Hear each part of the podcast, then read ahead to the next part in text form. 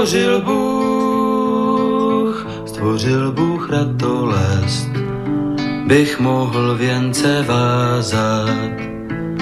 Děkuji, děkuji za bolest, jež učí mne se tázat. Děkuji, děkuji za nezdar, jenž naučí mne píly. Bych mohl, bych mohl přinést dar, byť nezbývalo síly. Děkuji, děkuji, děkuji, děkuji, děkuji za slabost, jež pokoře mne učí. Pokoře, pokoře pro radost, pokoře bez područí. Děkuji, za slzy děkuji, ty naučí mne citu. Živým již, živým již žalují a křičí po soucitu. Děkuji, děkuji, děkuji. Dobrý večer, vážení posluchači, Stanislav Novotný zdraví srdečně z Prahy všechny Slováky a Čechy, kterým není lhostejný osud našich zemí, našich národů. Je zřejmé, že povaha a podoba euroatlantické civilizace se mění takřka před očima a že se celý svět dostává do nového pohybu. Je také zřejmé, že tento pohyb má a bude mít značný vliv na kvalitu života jednoho každého z nás a na naše národní bytí uprostřed Evropy. O projevech těchto změn, o jejich důsledcích, o jejich fatálnosti či naopak o možných reakcích a řešeních, tedy o jejich plusech a mínusech si povídáme v pořadu Na prahu zmien. Jinými slovy diskutujeme o zkušenostech, znalostech, názorech a činech výrazných osobností žijících v naší složité době. A dnes si budu povídat s Jindřichem Plochem. Vy se, milí posluchači, jako vždy můžete zapojit do debaty také, pokud pošlete svůj dotaz na adresu studio zavináč slobodný vysielač tečka es ká a nebo budete-li telefonovat na číslo nula čtyři osm tři osm jedna nula jedna nula jedna. Jindřich Ploch, rektor Vysoké školy mezinárodních a veřejných vztahů Praha a bývalý generální ředitel Úřadu pro civilní letectví České republiky. Dobrý večer, vážený Jindřichu, srdečně tě vítám na Svobodné vysílači pořadu Na prahu změn. Dobrý večer, Stanislave, zdravím tebe a všechny potenciální posluchače a hned teda úvodem chci poděkovat za pozvání k takovémuto rozhovoru. Rád jsem tě pozval, protože si myslím, že máš hodně co říct a e, tohle to všechno, co jsem samozřejmě komu to řekl na úvod, to je, to je směšně málo. Ty toho máš hrozně moc za sebou. Prosím tě, jak jsi se k tomu dostal? Jak jsi se k tomu dostal, že vlastně si mohl celý život dělat v jednom oboru, neustále se zlepšovat, že se ti podařilo dělat takovou jasnou, průzračnou kariéru? Hrál jsi třeba jako dítě s Merkurem, pouštěl jsi na podzim traky nebo sbíral jsi modely letadel? Jako ta tvoje kariéra je prostě, mě, mě úplně fascinuje, jak to ještě na konci si zakončil jako akademik, který předává zkušenosti budoucím, doufejme, budoucím specialistům. No ale pojď vyprávět posluchačům o sobě. No, já děkuju za, za, tu, za to antré a akorát teda nesouhlasím s co mám všechno za sebou, protože já věřím, že ještě, ještě to mám hodně před sebou. A, t, a to, to si myslím, že je tak jedna, jedna ta podmínka do toho životního, prostě optimismus. Že to mě provázalo prostě celý život a provází optimismus a opravdu v tom dětství byl i ten Merkur, byly tam i ty modely letadel a ty draci, takže jsem byl prostě takový normální kluk a prostě to letectví mě, mě prostě od malička jako přitahovalo, protože otec taky byl prostě součástí našeho, našeho letectva, takže byl technik taky, takže to, tam byl takový ten přirozený začátek. Je, je to genetická věc v podstatě u vás, jo? Asi to už bylo, bylo trošku, trošku i ta, takhle. No, pak to byla škola vynikající, letecká fakulta v Brně na, na vojenské akademii, tenkrát dnes v univerzitě obrany. Ale ty jsi, to... ty jsi někde od Plzně, ne? Protože v Plzni jsi studoval jsem... gymnázium. No. Ano, já jsem teda rodem, jsem Jihočech. Jihočech, kam, Jihočech ze Strakonic, kam mi to prostě přitahuje tady v té dospělosti, prostě cítím tu sounáležitost prostě s tím krajem. A to do, jsou... Doudleby. V podstatě seš doudlebák, se dá říct. To jsou právě i takový, to, co si naznačil v tom úvodu, že mi není lhostejný osud naší země a, a ta budoucnost, protože to všechno souvisí prostě i s tou láskou k tomu kraji rodnému, prostě ty vztahy s těmi lidmi a tak dále. A vrátím se tedy k té škole. Strakonický dudák, to tam všechno prostě je, jako jasně. Je to, je to, je to, je to tam. No, no, je to, ano. No. Takže ta akademie, no, ta letecká fakulta byla úžasná tam v té době, to znamená v nějakých těch osmdesátých letech, mm. tam vyučovali pedagogové, kteří měli zahraniční zkušenosti, vyučovali v zahraničí, v anglickém jazyce, v ruském jazyce a prostě přenášeli to k nám a my jsme si jich teda jako obrovsky vážili a vážíme si jich dodnes jako těch našich a tam teda vznikl ten vztah prostě k tomu, k tomu letectví. No, pak jsem, pak jsem samozřejmě působil pět let v, jako v leteckém provozu, vrátil jsem se do, do školy, prostě absolvoval jsem vědeckou výchovu v oboru měřící technika a tam, v tom jsem pokračoval, ale ta, ta otázka byla, jak vlastně ta kariéra mohla jakoby vzniknout, tak jedna ta ingredience byla opravdu to, ta teoretická příprava, ale druhá byla, že jsem... že jsem prostě neváhal přijmout jako i takové, taková zadání, která třeba znamenala stěhování rodiny, jo, za, za, za, těmi, za, za těmi prostě projekty, za těmi procesy. No, takže to byl, to byl prostě jako ten, ten, ten začátek, no. Dobře, takže ty jsi vystudoval si v Brně normálně na eh, vojenské akademii vlastně, a potom si teda dělal tu měřící techniku a dál, z to dotáh potom až jako na docenta, ale nepředbíhejme trošku, co se mezi tím dělo, co si všechno zvládlo. Pracoval jsem u leteckých útvarů, kde jsem vlastně pracoval přímo na, na letecké technice v těch provozních, provozních podmínkách. No a jedna v Českých Budějovicích jsem byl nejdřív a, a pak vlastně jsem byl přemístěn do, do Brna na, na letiště. No a tam zase už vedla taková ta krátká cesta právě na tu leteckou fakultu a tam prostě byl zájem, aby zase tam přišli nějací mladí lidé a t- takže jsem se vlastně dostal zpátky na, na tu katedru, kde jsem, kde jsem vystudoval. No. Takže jsi byl normálně původně jako voják, že jo, v nějaké hodnosti, pak si nějak armádu tedy opustil formálně?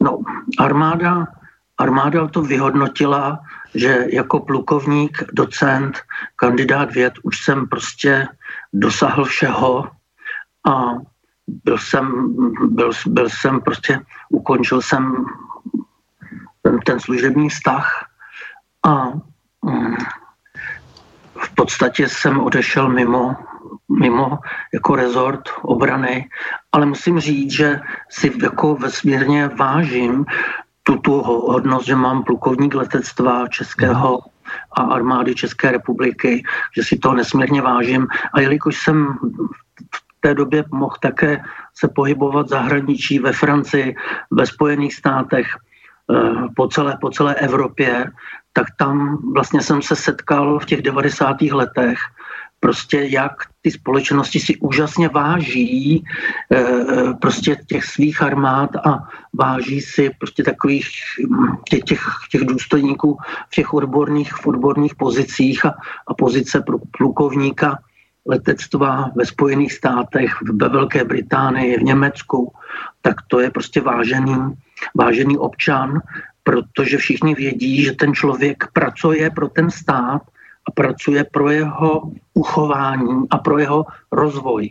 Jo? A to si myslím, že jsem také při těch cestách pochopil, že co to znamená jako být, být důstojníkem. No, jasně. Ty trošku cítíš, trošku je v tom jako malinko nádech takové určité lítosti, že u nás si tak důstojníků nevážíme. Nebo nevážíme si armády tolik.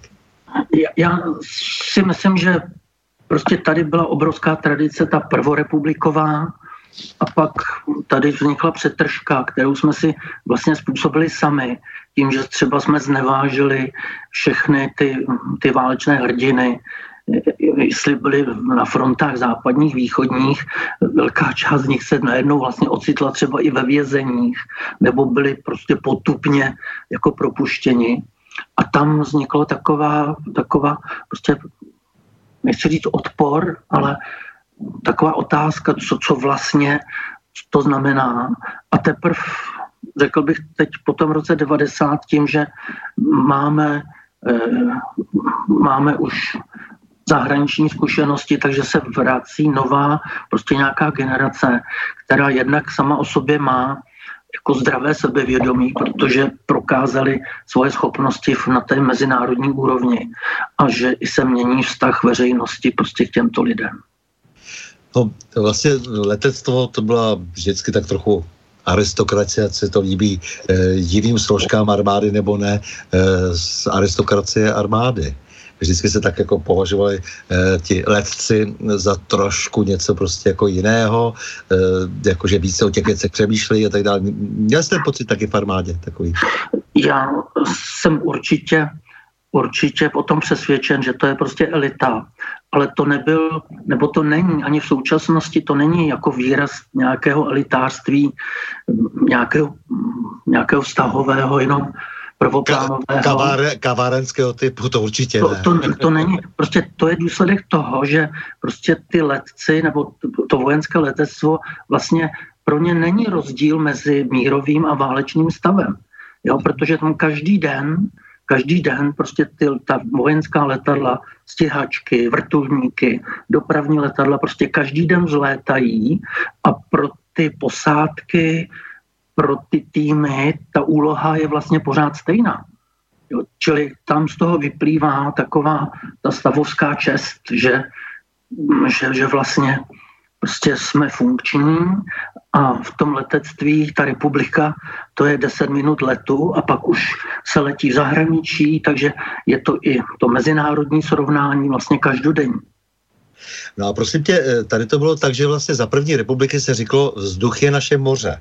Že vlastně to letectví jsme tady měli na velmi vysoké úrovni a přestože jsme tak malí a rychle, rychle tu republiku přeletíš, tak přesto jsme samozřejmě dosahovali skvělých výkonů a, a byli jsme váženi velmocemi. Já si myslím, že to je úžasná myšlenka, neměla by být jenom historická, vzduch je naše moře, že to je myšlenka vlastně prezidenta, Tomáše Garrigua Masaryka a hned k tomu musíme přidat i toho Baťu, který vlastně říká, bez letectví není rozvoje obchodu. Jo? Protože Československo zdědilo po Rakousku-Uhersku devadesát procent průmyslu. devadesát procent průmyslu. Čili my jsme byli tou ocelárnou toho Rakouska-Uherska, ale jenom čtrnáct procent trhů zahraničních. Mhm. Jo? Takže jak se dostat z toho Československa do zahraničí? No nejkratší cesta je tím vzduchem. Jo? A protože ten, jako ta intelektuální kapacita tady byla, byla tady tradice průmyslová, takže tady nejdřív jako byla licenční výroba francouzská, že jo, a tak dále. A pak postupně vznikaly už samostatné české firmy, Aerovodochody, Letně a tak dál a tak dál.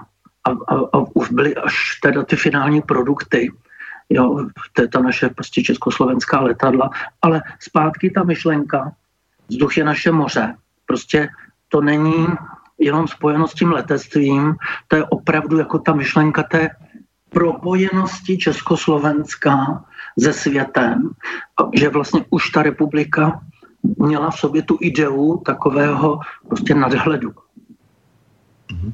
Já jenom upozorním posluchače, že pokud se budou chtít ptát potom v závěru nebo v druhé části, bychom se zmínili o různý, různých aktuálních leteckých katastrofách, protože ty si odborník na slovo vzatý. Takže kdyby měli dotaz na toto téma, tak určitě potom ty dotazy rádi zodpovíme. Já si myslím, že patříš k absolutní špičce v tomto oboru v České republice. Jenom to tak poznamenávám mimochodem. A prosím tě, dobře, takže jsme se bavili o té první republice. Co se vlastně, nebo respektive ještě si trošku vrátím do té historie. Ti naši letci, přesně jak jsi to říkal, jako ano, to bylo strašné, že vlastně lidé, kteří bojovali proti Hitlerovi na těch válečných strojích, zejména v bitvě o kanál La Manche, tak skončili potom třeba ve vězení. Ale já vidím ještě jeden problém, že například my jsme si v tom, v těch, za té války jsme si zaplatili úplně všechno, všechno výstroj, výzbroj, ale nikoho moc nezajímalo i na té druhé straně, i třeba na té britské straně, že ti lidé ztratili životy často. To je pravda, že prostě ty smlouvy byly jako fair play nebo, nebo korektní, ale prostě Československo si opravdu do posledního šroubku prostě ta letadla, se kterými tam naši letci prostě chránili nebo bránili prostě tu Británii, tak vlastně se potom to muselo všechno zaplatit s českým zlatem, zlatem československým. A to si myslím, že právě to jsou ty věci, které si musíme říkat, že prostě něco vytvořit a něco uchránit. To má potom obrovskou cenu. Skutečnou obrovskou reálnou cenu, kterou prostě zaplatí potom občané svým potem a svojí opravdu krví. Mm-hmm. Jo. A. No takže to byla jedna rána vlastně, kterou jsme dostali ze západu. Druhá rána samozřejmě potom, kterou jsme si dali sami, to znamená po převratu v čtyřicátém osmém roce, to zase ti lidé odnesli u nás, třeba ze západní fronty. Ano, ano. A, a to si myslím, že jako zase, a teď už to je vyloženě můj takový osobní pohled a, a zkušenost, že na těch lidech vadily jakoby dvě věci. Jedna, která, že byly v kontaktu s tím západním životním stylem a viděli prostě určitý způsob jednání, chování, nesení zodpovědnosti. A pak tam musím přidat něco jako, řekněme, závist, jo, že ty lidé byli na vrcholu, vraceli se z té války, byli na vrcholu sil a teď mohli řídit nějaké systémy, mohli něco budovat a teď tam byla ta prostá závist. No to ne, to nesmíme prostě těm lidem dovolit, tak, tak se vyfabulovaly příběhy, protože takových těch čistokrevných, že to bylo špionáž nebo pseudo, ale většina byla, že to vzniklo právě na základě Těch, těch chování v těch týmech, že vlastně ty lidi byli postupně vytěsňováni, protože překáželi jo, v tom systému. No, to, co jsi řekl, jako je samozřejmě velmi důležité závist a ono se dokonce závidí právě ta odvaha. Zbabělci závidí těm, kteří byli odvážní a bojovali. Ano. To je další věc. Ano, a ti lidé se vrátili a tím, že prožili a věděli, že držet prostě slovo, že to vyplatí, že, že to prostě tak musí být, tak vlastně nebyli ochotní jít na určité třeba kompromisy nebo prostě se vyhýbat odpovědnosti. No a to byla vlastnost, která prostě mohla vadit. A jak se tedy potom roku, roce čtyřicet osm zase na druhou stranu k našemu letecku, letectvu zachoval nový režim? Jak ty to vidíš? Jako, protože jsi tady mluvil o aeru a tak dále. Jak se vlastně rozvíjel letecký průmysl no. po roce čtyřicet osm? Ta, ta epocha, pokud to tak můžeme nazvat, prostě to období bylo jako z hlediska rozvoje obrovským, jako úžasným zmachem. Jo, Pro, pro, celý, pro celé letectví. A bylo to i z toho důvodu, že v průběhu války tady v Československu nebo na území protektorátu prostě ta letecká výroba dále probíhala. Víme, že třeba po válce u nás se vyráběly licenčně stíhačky, ty, prostě ty nejlepší, které byly ten Messerschmitt sto devět jako, jako S, S jedenáct, že to mělo jako československou. Ty potom zase paradoxně byly, byly použitý vlastně v Izraeli, jo, byly předaný, jo, čili zase i tam vlastně pomohli. Takže Čili ten základ byl, že ten průmysl měl vlastně nepřerušenou kontinuitu. A pak tady byla obrovská jako společenská zakázka na vytvoření nového i vojenského letectva, ale i civilního letectví Č S A. Byla vlastně druhá, je druhá nejstarší evropská letecká společnost po K L M, jo, založená v roce dvacet tři. Hmm. Čili to všechno prostě se velmi jako dostalo nahoru. Vyráběly se tu stovky prostě letadel, ne ročně, měsíčně. To jsou jako už dneska nepředstavitelný, nepředstavitelný čísla. Čili ten letecký průmysl se jako vyvíjel a byla to i komodita prostě vývozní, protože samozřejmě ta hmota v tom letectví je vždycky nejlépe zhodnocena. Já prostě nechci, aby v těchto pořadech jsme se bavili černobíle o světě, a proto se mi právě líbí, že říkáš, že na druhou stranu se opravdu potom ten letecký průmysl rozvíjel, protože přišel pak rok osmdesát devět, já teď trošku dělám ten oslý můstek, ty jsi šel v podstatě do, do Lomu, do leteckých opravárenských závodů Malešice, nebo já nevím, v kterém to roce už potom bylo. To, to už bylo potom dvacet let potom, ale já právě po té revoluci jsem přišel do, do, do leteckého výzkumu, jo, do, do, do vojenského technického ústavu letectva a protivzdušné obrany ve Bekbelích, který je nositelem veškerých vlastně vývojových, nebo v té době byl nositelem veškerých vývojových a certifikačních úloh jako pro letectví. Mhm. Dobře, takže jak ty potom hodnotíš ten další vývoj eh, po tom eh, roce osmdesát devět, tedy eh, po dalším převratu, jak jsou ty naše dějiny plné převratů? Já tomu ano. říkám eh, rád revoluce, ano. protože to jsou samozřejmě, to je převrat na převrat akorát, ale nicméně, jak ty hodnotíš potom ten další vývoj? Eh, jako je, je, je tam cosi pozitivního, nebo tam převažují negace? Je to prostě, toto je velmi jako výborná otázka a odpověď na ní je na celý seminář, protože bychom to museli opravdu rozkouskovat a říct, co kde. Ale už uběhlo fakt třicet let, takže už se dá konstatovat a dá se komparovat právě se zahraničím, což pro mě bylo úžasný právě, že jsem působil v Evropské unii, v té Evropské agentuře pro bezpečnost letectví, kde se právě i ta porovnání vlastně dělala. A měli jsme možnost vidět další státy, jak dopadly, ty západní země, v jaké jsou situaci a jakým i oni prošli vývojem. Protože my máme, my máme takový pocit, že prostě my jsme střed světa a co se děje u nás, že je prostě úžasný příběh, ale ve skutečnosti bychom se pořád měli dívat okolo, okolo sebe, takže eh, to, okolo toho roku devadesát samozřejmě byl, byl ten letecký průmysl ve velkém, řekněme, rozkvětu, ale došlo k jedné věci, že prostě se zhroutil trh. Zhroutil se trh pro naše výrobce, protože naše výrobky, jestli to byly turbolety L čtyři sta deset, nebo jestli to byla cvičná letadla L třicet devět Albatros, který se vyrobila největší série letadel na světě cvičných. Jo, tři, přes tři tisíce, tři tisíce šestset letadel. Ve Vodochodech se vyrábělo sedmdesát letadel měsíčně. Měsíčně. To jako jsou čísla, která si vůbec ani nedovedem jako představit. Jo. Ale Ta, ta letadlo, ano, vyrobilo se ve Vodochodech, ale víc než padesát procent obsahu toho výrobku, produktu konečného nebylo československého původu. Jo? Pak se ta letadla vyvážela za výborných podmínek, ale ten vývoz taky zase byl garantován na té mezinárodní úrovni nejenom československém.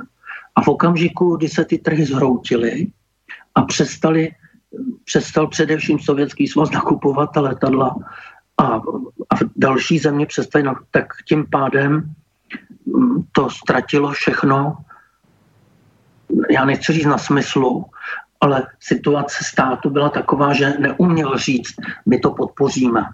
No, nezbavili jsme se náhodou některých trhů sami? A já jsem takový pořád celoživotně korektní, že, že, že, že prostě říkat, tady se udělala chyba, tady se udělala chyba, jo, protože já pořád vždycky věci vnímám tak, že dívejme se dopředu, dívejme se dopředu, jak to udělat prostě, prostě lepší, ale samozřejmě tam několik jako fatálních, strašlivých chyb prostě je a ty, ty jako hlavně prostě fakt by se neměly opakovat, jo. Já vím, že chceš být korektní a že nemusíš úplně všechno říkat, jak, jak si tedy ve skrze myslíš. Já myslím, že posluchači domyslí, protože jsme skutečně přišli o velké trhy a, a tím pádem potom veškerý vývoj marný a, a výrobní kapacity také. Takže i kdyby nějaký, nějaká skromnější výroba přece jenom mohla ještě jet, tak by to bylo fajn, ale ono najednou nebylo co kam vlastně. Já, já to ještě jakoby trošku budu komentovat. Prostě to letectví je takové, že nelze, nemohu být úspěšný ve světě, pokud nemám podporu vlastního státu. A to nemluvím, prosím, o vojenském letectví, ale i o tom, o, o těch dopravních letadlech, civilních a tak dále. Prostě nemůžu být úspěšný, když nemám podporu vlastního státu. A teď tam je ta citlivost, že někdo řekne, no, on by chtěl, aby stát tam dával nějakou finanční podporu, aby vlastně bylo nějaký centrální plánování. To prostě není pravda.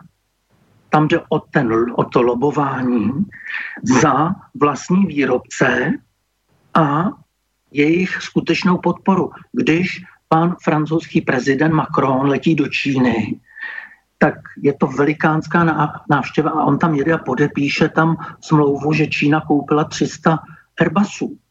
Jasně. A A kdyby tam ty letadla si oni nekoupili, tak on tam prostě nepojede. Protože on se vůči ním chová jako pán a pán, prostě schovají se jako partneři. A tohle, to, co říkám já, že tady není ta podpora, to se táhne jako bohužel červená nit, ale v tom negativním slova smyslu, prostě za těch posledních let. A já o tom nechci hovořit, jako, a nehovořím jako o nějakém skandálu, nebo o nějakém senzačním odhalení, nebo prostě nějakém geniálním, prostě to.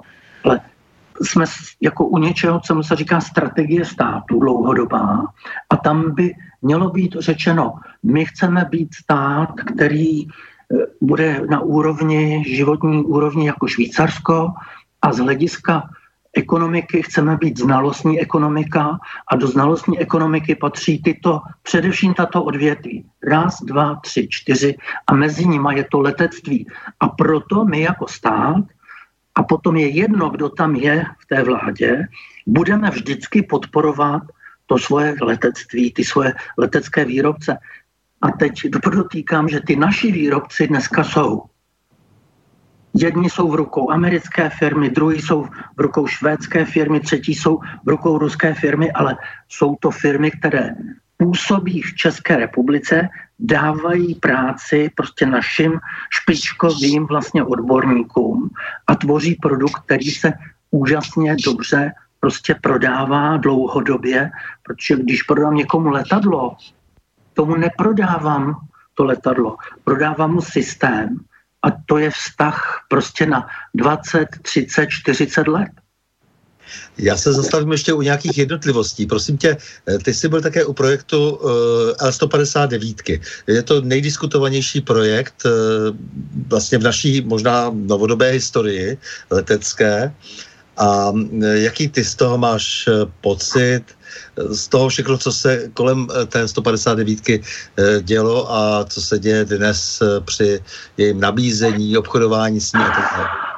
No, to je opravdu trefná otázka, Stanislave, protože opravdu jsem u toho byl tak blízko, až jsem byl ožehnut.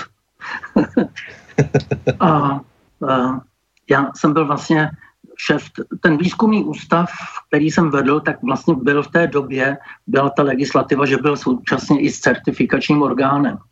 Takže my jsme byli v dvojím ohni, kdy na jedné straně výrobce chtěl velmi rychle to letadlo vyvinout a takže nám říkal, tuhle ty zkoušky nemusíme dělat, protože věřte nám. A na druhé straně já jsem vlastně zastupoval zákazníka, naše piloty, naše letce, a chtěl jsem jim předat produkt, který jim prostě opravdu bude sloužit. No, takže to byl prostě velký, velký, velká třenice, ale vidíte, to letadlo bylo zavedené v roce dva tisíce čtyři, takže to už je vlastně patnáct let. Za těch patnáct let tam není jediná, jediná chybička, ano, a jedna havárie, která prostě se stala, tak byla způsobená tím, že nebylo jako zohledněno při tom letu prostě nějaká faktická konfigurace letadla, kdy prostě to letadlo mělo podvěšené další podvěsná zařízení a pilot, když s ním dělal prostě obrat, tak tím, že byl vlastně měl větší, to letadlo mělo větší odpor, tak mu vlastně nestačila potom výška k vybrání toho letu. Jo.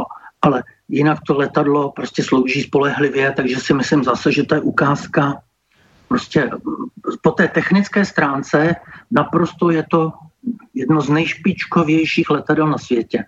Nejšpičkovějších. Proto mě taky mrzelo, že jsem se potom dočet někde, že nějaký odhadce, jako prostá, když odhadoval, tak napsal, že to letadlo je zastaralé. Jo. Přitom to letadlo je navržené samozřejmě jako otevřený systém, schopný updateu, upgradeu a tak dále a tak dále. Čili to je ta stránka technická. Ale pak jsme zase u toho B, jo, u toho marketingu, od, u té schopnosti prodat ten produkt. A samozřejmě tady zase se ukazuje, že když chci takový produkt prostě s ním uspět, tak zaprvé nemůžu prodávat vyrobená letadla. Jo? Čiže jak už je jednou v letectví něco vyrobeno, no tak ten zákazník už si se mnou může prostě hrát, protože ví, že já už jsem ty peníze tam do toho dal. A jedno letadlo pět set milionů, deset letadel pět miliard, jo, to jsou obrovský peníze. A čili co jsme ne, nedokázali udělat dobře, tak to je ten způsob toho prodeje, toho letadla, a tím se jakoby nad tím znáší takový, že to není úplně úspěšný projekt, ale ten projekt je úspěšný z hlediska provozu, z hlediska užitku a toho systému. Já si například jsem přesvědčen o tom, že tady prostě se řeší pro armádu nějaké prostředky pro ochranu pozemního vojska, po podporu vojska a hledají se různé různé projekty a programy a přitom my to máme hotové, my to letadlo máme. Jo? Není to nadzvukový, je to podzvukový, podzvukový stroj, který je schopen prostě obrovských možností, možností pro, při podpoře pozemních, pozemních operací. Jo? Čili zpátky, abych se dostal zase k té otázce, já myslím, že ten projekt byl úspěšný technicky, ale není pořád dotažen, protože ty možnosti jsou pořád. Není pořád dotažen z hlediska prostě těch marketingových možností a tam jsme u našich spojeneckých vztahů, u naší diplomacie a, a prostě nějaká vytrvalost, vytrvalost prostě při prosazování se, jo, při těch různých akvizicích. No samozřejmě jsme také u té kritiky, která se uh, objevila v médiích, uh, která souvisí samozřejmě asi s tím marketingem špatným. No, no přesně tak, přesně tak, přesně tak. Protože několikrát jsem zaznamenal, že třeba není kompatibilní úplně výzbroj s technickými možnostmi letadla a tak dále. Bylo těch článků poměrně dost, které byly kritické právě k těm technickým parametrům. No, já si myslím, že to je prostě otázka opravdu toho vztahu k tomu projektu, tomu vztahu, že to je prostě produkt na, na světové úrovni. To je v podstatě americký, americké letadlo. Ten systém prostě je standardizovaný, otevřený, to znamená, mohu tam při, dotvářet další a další komodity, ale z těch současných, když si to vezmeme, tak jestli je využito pět procent, deset procent možností toho letadla, prostě víc to není. Mm-hmm. Ty jsi potom samozřejmě jako dělal spoustu věcí, že jo? Takže vůbec řídící systémy letectva, bezpilotní letoun taky, modernizace ano, ano. Trans- transportních vrtulníků třeba v leteckých opravárenských závodech Malešice a tak dále. No, tam třeba k těm bezpilotním prostředkům, tam se nám podařilo vyvinout zase jako první bezpilotní prostředek, který samozřejmě dneska už jako působí třeba i úsměvně, ale ta konstrukce odpovídala zadání pro, pro tu konkrétní část armády, která si přála, aby prostě ta operační výška byla šest set metrů a výdrž minimálně, ten, ta doba výdrže letu minimálně prostě dvě hodiny a a deset otočných bodů automatických, čili aby to letadlo mohlo letět po naprogramované trati a, a filmovat třeba terén z této výšky. Takže to se podařilo a řešila se tam řada prostě jako klíčových matematických, fyzikálních záležitostí. Spolupracovali jsme na tom s maďarskými kolegy z Budapešti. Ale já to teď zmiňuji takhle, nebo zmiňuji tak jako ve větším kontextu, protože když jsem potom se dostal na cesty do Izraele, právě do toho izraelského leteckého průmyslu, tak jsme narazili prostě tady na, na tu spolupráci. No a Izraelci nám říkali, no my jsme vás velmi pozorně sledovali a víme, že v současnosti je asi dva tisíce typů těch bezpilotních systémů a z toho, těch, z toho tisíc je okopírovaných podle, podle toho bezpilotního systému Sojka, který byste měli první. Jo? Ty, ty jsi získal celou řadu pozic, funkcí, což si trošku taky vykládám tím, že možná si patřil natolik ke špičce, že bylo málo lidí, kteří by mohli něco takového zastávat, takže od prezidenta Aliance bezpilotního průmyslu České republiky, Asociace obranného a bezpečnostního průmyslu, zastupoval si ČR v NATO Industrial Advisory Group jako a tak dále. No a obrovská spousta prostě věcí, které organizace evropských leteckých úřadů, E A S A management, jako Evropská agentura pro bezpečnost letectví.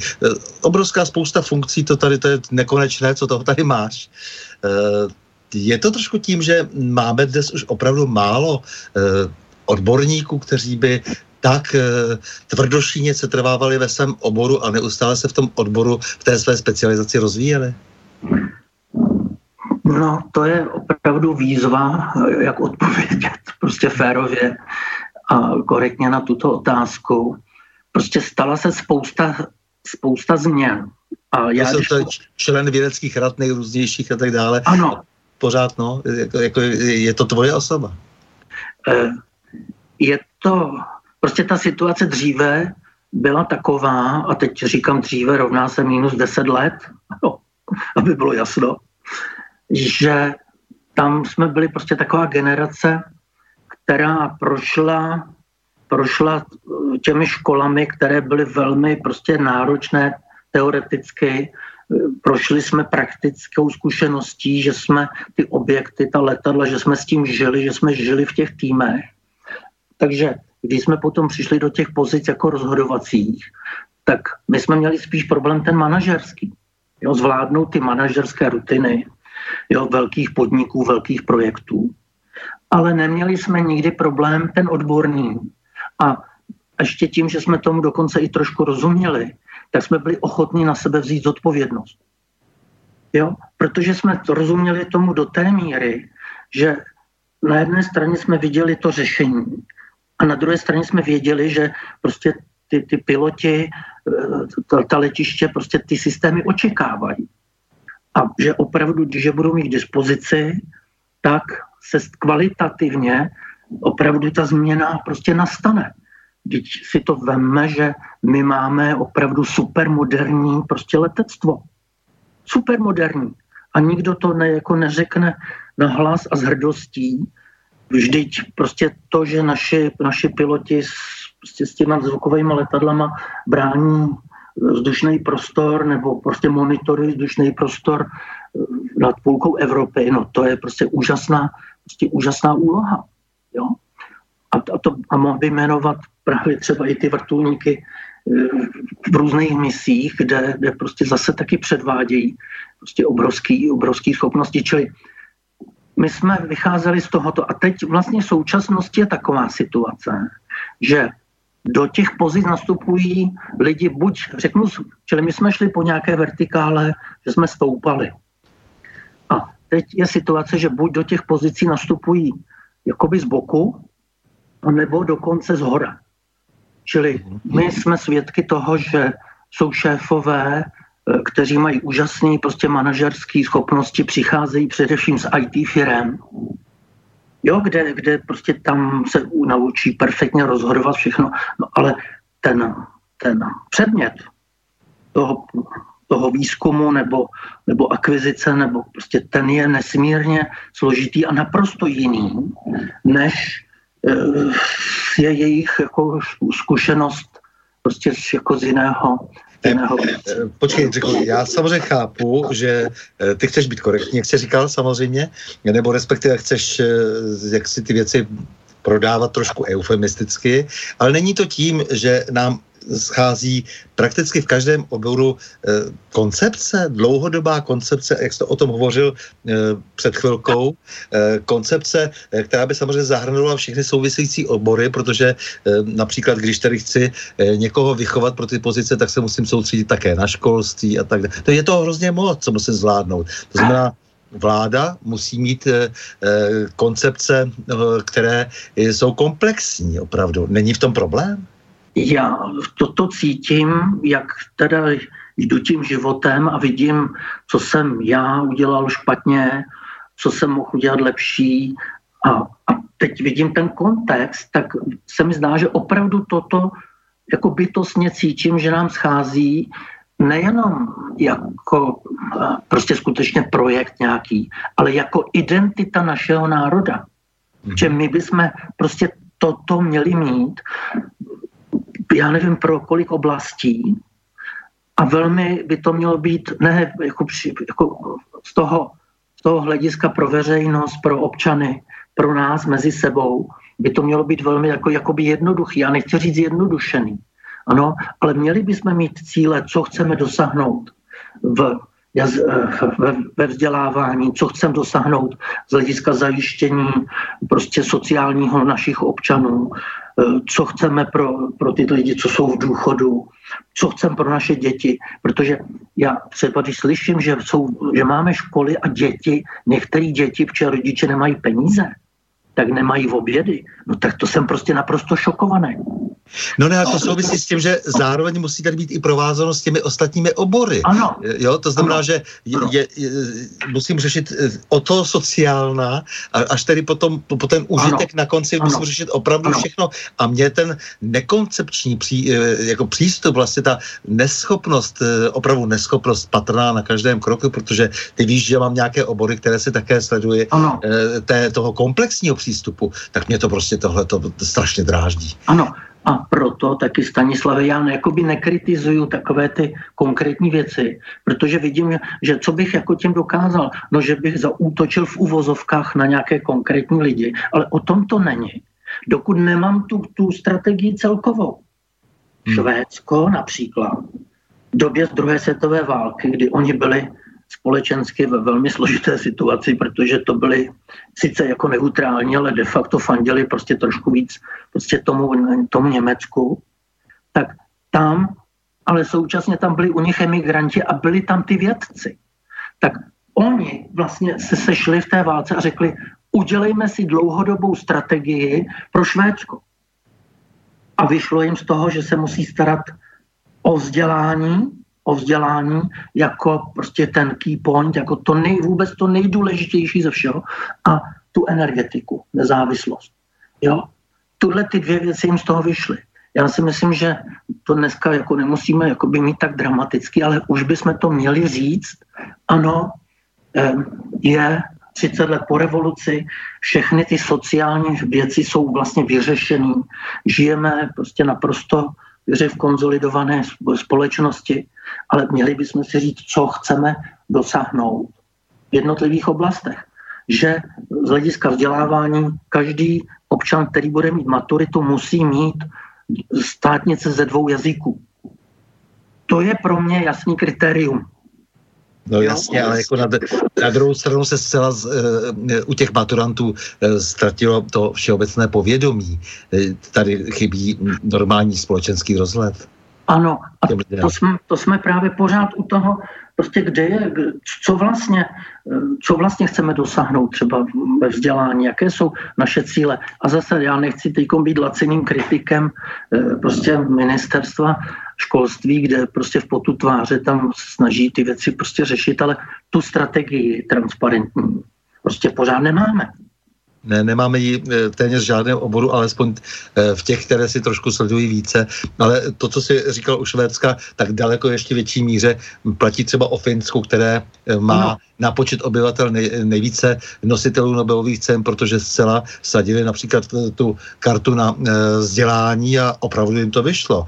To, že potom, jak si tady došlo k nějakým, nějakým mocenským posunům a byly likvidovány třeba některé jejich firmy jenom proto, aby typicky Nokia, aby, aby vlastně nepřekáželi jiným nadnárodním e, molochům. To už je jiná věc, ale s tím se musíme vypořádat také, protože samozřejmě všude jsou nějaké zájmy a my se nemůžeme, my se nemůžeme tvářit, že se s náma budou všichni kamarádit a, a že nás mají všichni rádi. Ne, všichni mají nějaké svoje zájmy a musíme přistoupit naprosto realisticky e, k tomu světu. Přesně a musíme se k tomu hlásit a říkat sebevědomě, pojďte se podívat, co jsme tady dokázali, ale my chceme to, to a to a to, a pojďme být partneři. A ne, co nám dáte, že jo. Tak prosím tě, a ty jsi to teda nakonec teda dotáhl opravdu až jako, takže jsi se zabýval tím vyzbrojováním například ještě potom e, na obraně a tak, ale nicméně nakonec to dotáhl až jako na generálního e, ředitele e, Úřadu pro civilní letecký provoz. To je strašně moc, protože v podstatě pak už jako seš ten člověk prostě, který, který e, vidí do mnoha karet. Já to musím potvrdit, že prostě když jsem se o tu pozici ucházel, protože právě jsem končil prostě v takovou nějakou tu svoji misi právě na, na to ministerstvu obrany, tak jsem a, a měl jsem ty atributy, že jsem mohl tady do toho se, do toho tady se hlásit, tak jsem ani jako se přiznám ani nečekal, že vstoupím prostě na letecký Olymp. Protože tam odsad je skutečně vidět už přes celý svět. A jednáte, učíte se od srovnatelných a daleko lepších a to je prostě to nejúžasnější a pro mě to letectví, zase to ještě se vracím možná k té úvodní otázce, nebo proč, jako, no, protože v letectví je to nádherný, že tam jsou úžasní lidi, v letectví jsou úžasní lidi, jo, protože letectví je velmi na jedné straně jakoby krásné a na druhé straně je to velmi tvrdý obor. Takže prostě ty lidi, kteří se tam dlouhodobě pohybují, tak jsou s nimi úžasné vztahy. I když jste v pozici třeba konkurentů, nebo tak prostě určitý věci tam v letectví vám nikdo neudělá. Prostě nějaký nějakou podraz, což byla potom taky moje slabina, když jsem se pohyboval někde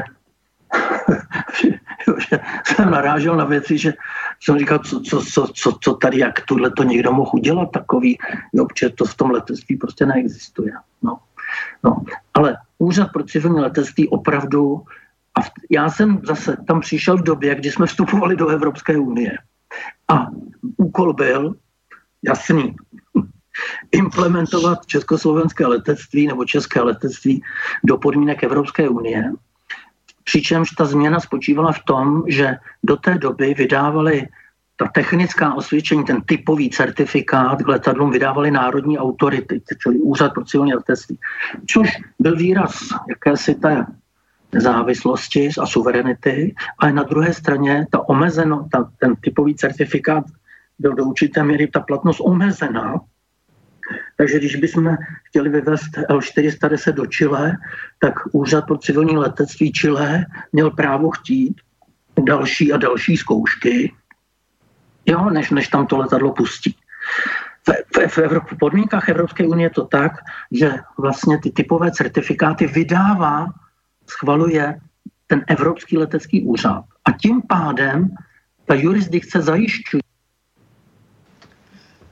Tak my se vůbec neslyšíme, teď došlo tady k nějakému přerivu, eh, tak prosím, já bych poprosil eh, Borise, eh, aby pustil písničku a ta písnička, eh, to je písnička od Borise Grebenščikova. To je totiž člověk, který v, kdysi v Sovětském svazu se účastnil celého toho převratu jako muzikant, jako rocker, jako básník a v jeho textech velmi často účinkují, byť jaksi z jiného pohledu, než jsme zvyklí, letadla. Tak já bych poprosil o písničku Dubrovsky, která má vztah k Puškinovi, protože se to týká jeho nedokončeného románu Dubrovsky a tam právě on s tím letadlem létá nad tou zemí, když je nejhůře a říká, že přijdou ty lepší časy a zve nás spíš na ten věčný život. Takže poprosím o písničku.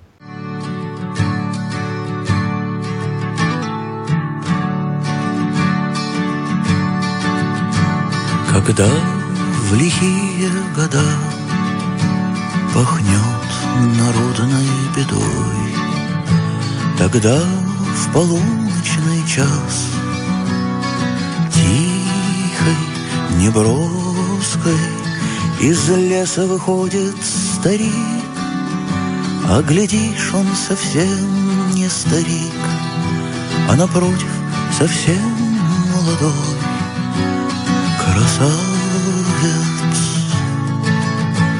Дубровской.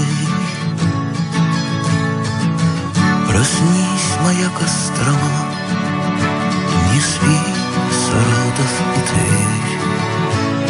Тверь, не век же нам мыкать беду и плакать о хлебе.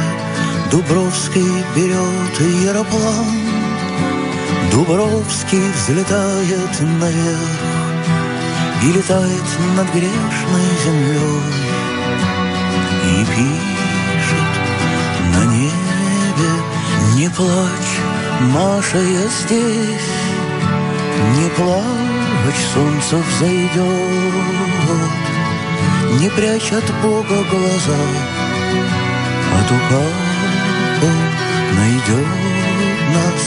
Небесный град Иерусалим горит сквозь холод и лед, и вот он стоит вокруг нас и ждет нас, и ждет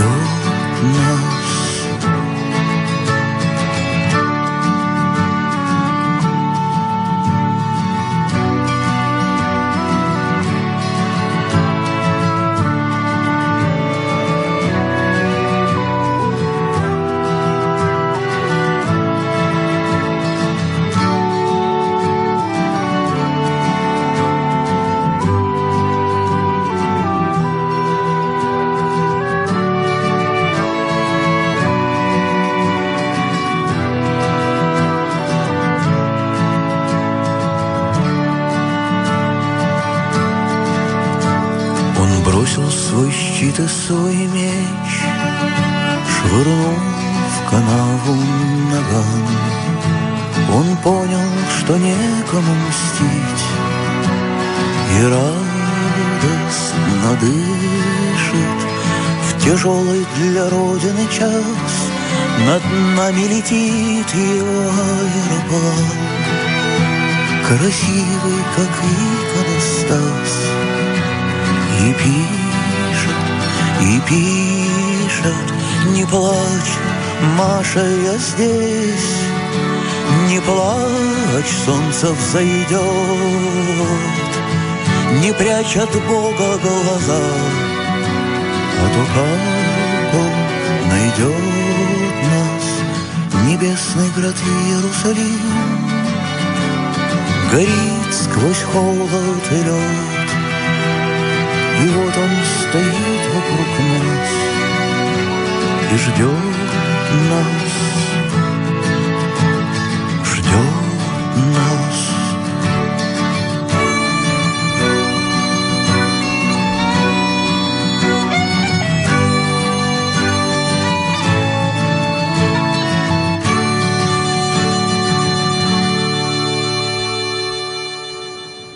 Tak.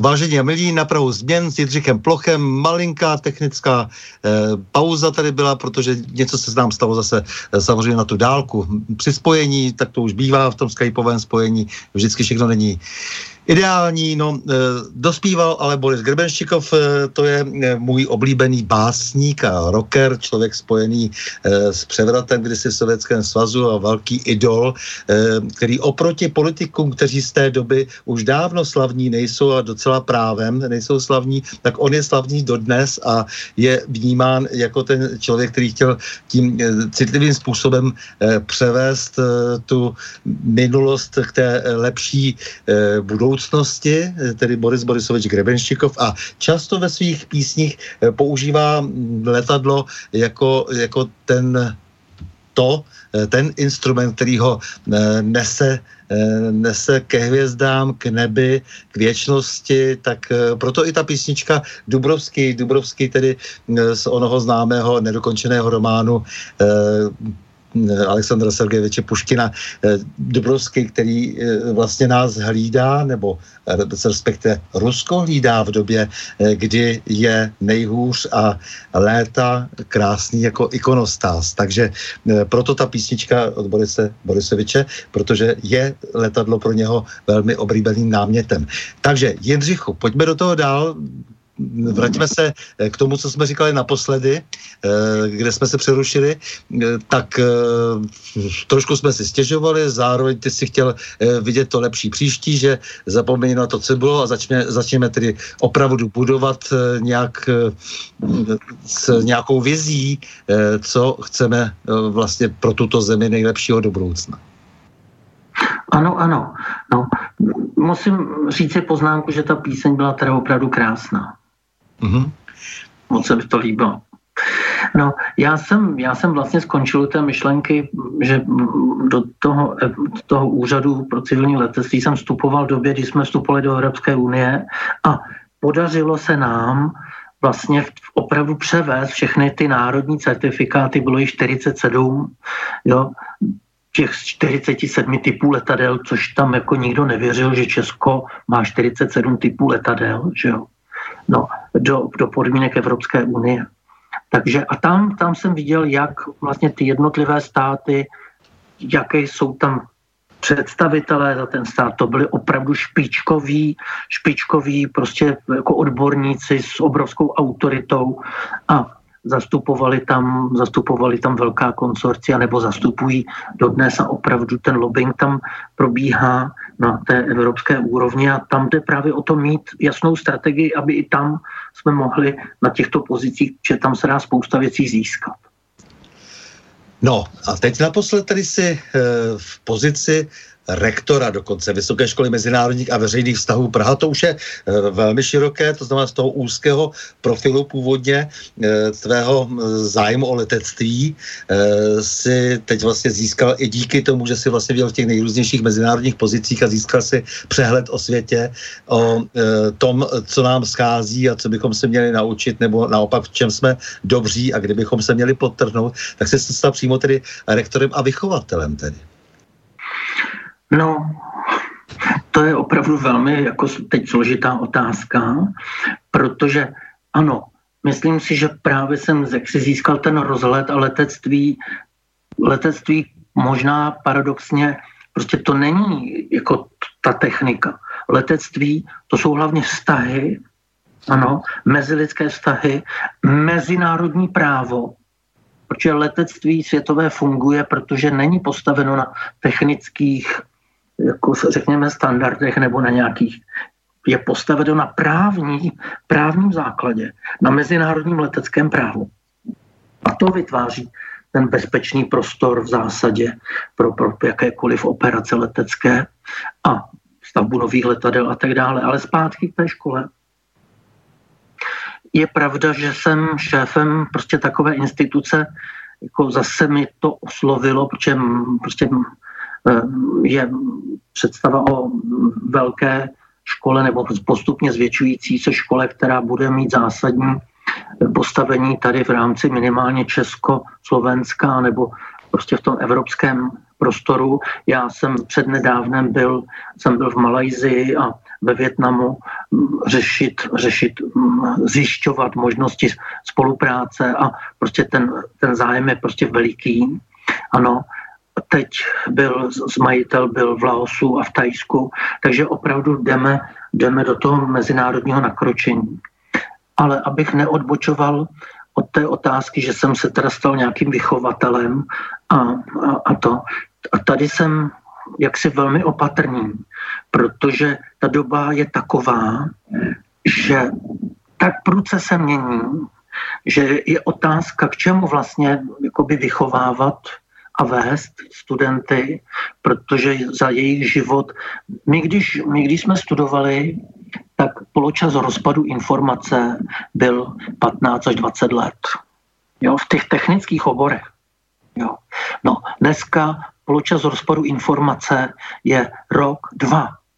Čili je vůbec otázka, jak pojmout vzdělávání na, na nastávající generací, ano, aby prostě v nich zůstalo něco, co je podpoří celoživotně, protože se budou muset neustále adaptovat, neustále budou vlastně stavěni před nové, nové situace, co jim ta škola vlastně má, má přinést. Já k tomu dodávám, a teď tady teda budu souhlasit, že jako v tom vychovatel, že by měli mít prostě určité teoretické, teoretické jako dobré, dobré základy, ale hlavně by se měli naučit na škole prostě týmové, týmové spolupráci s využitím nástrojů, které prostě nabízí sou, současné prostě to í té a í cé té prostředí a, a pak v té naší oblasti je to dobrá nebo výborná znalost prostě světových, světových, světových jazyků. Takže z tohoto hlediska se vidím jako vychovatel, nebo, jo, ale t- t- rozhodně prostě ta, ta mladá generace je vzdělaná a, a má svoje představy o životě, které jsou jako diametrálně jiné, než jsme, než jsme měli my jako mladí lidé.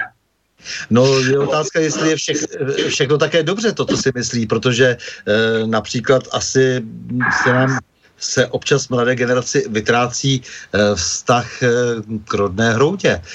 Je to dobře? Je to dobře, když najednou vlastně mají pocit, že se tak rozplynou v tom světě a pak začas stejně zjišťují, že bez kořenů se žít nedá a jsou z toho rozčarováni a, a vlastně si uvědomují, že jsou v určitém věku potom trošku jako takový atomizovaný ztroskotanci na dně, se dá říct. No, to, to si myslím, že tato frustrace prostě tady bude asi častější a častější.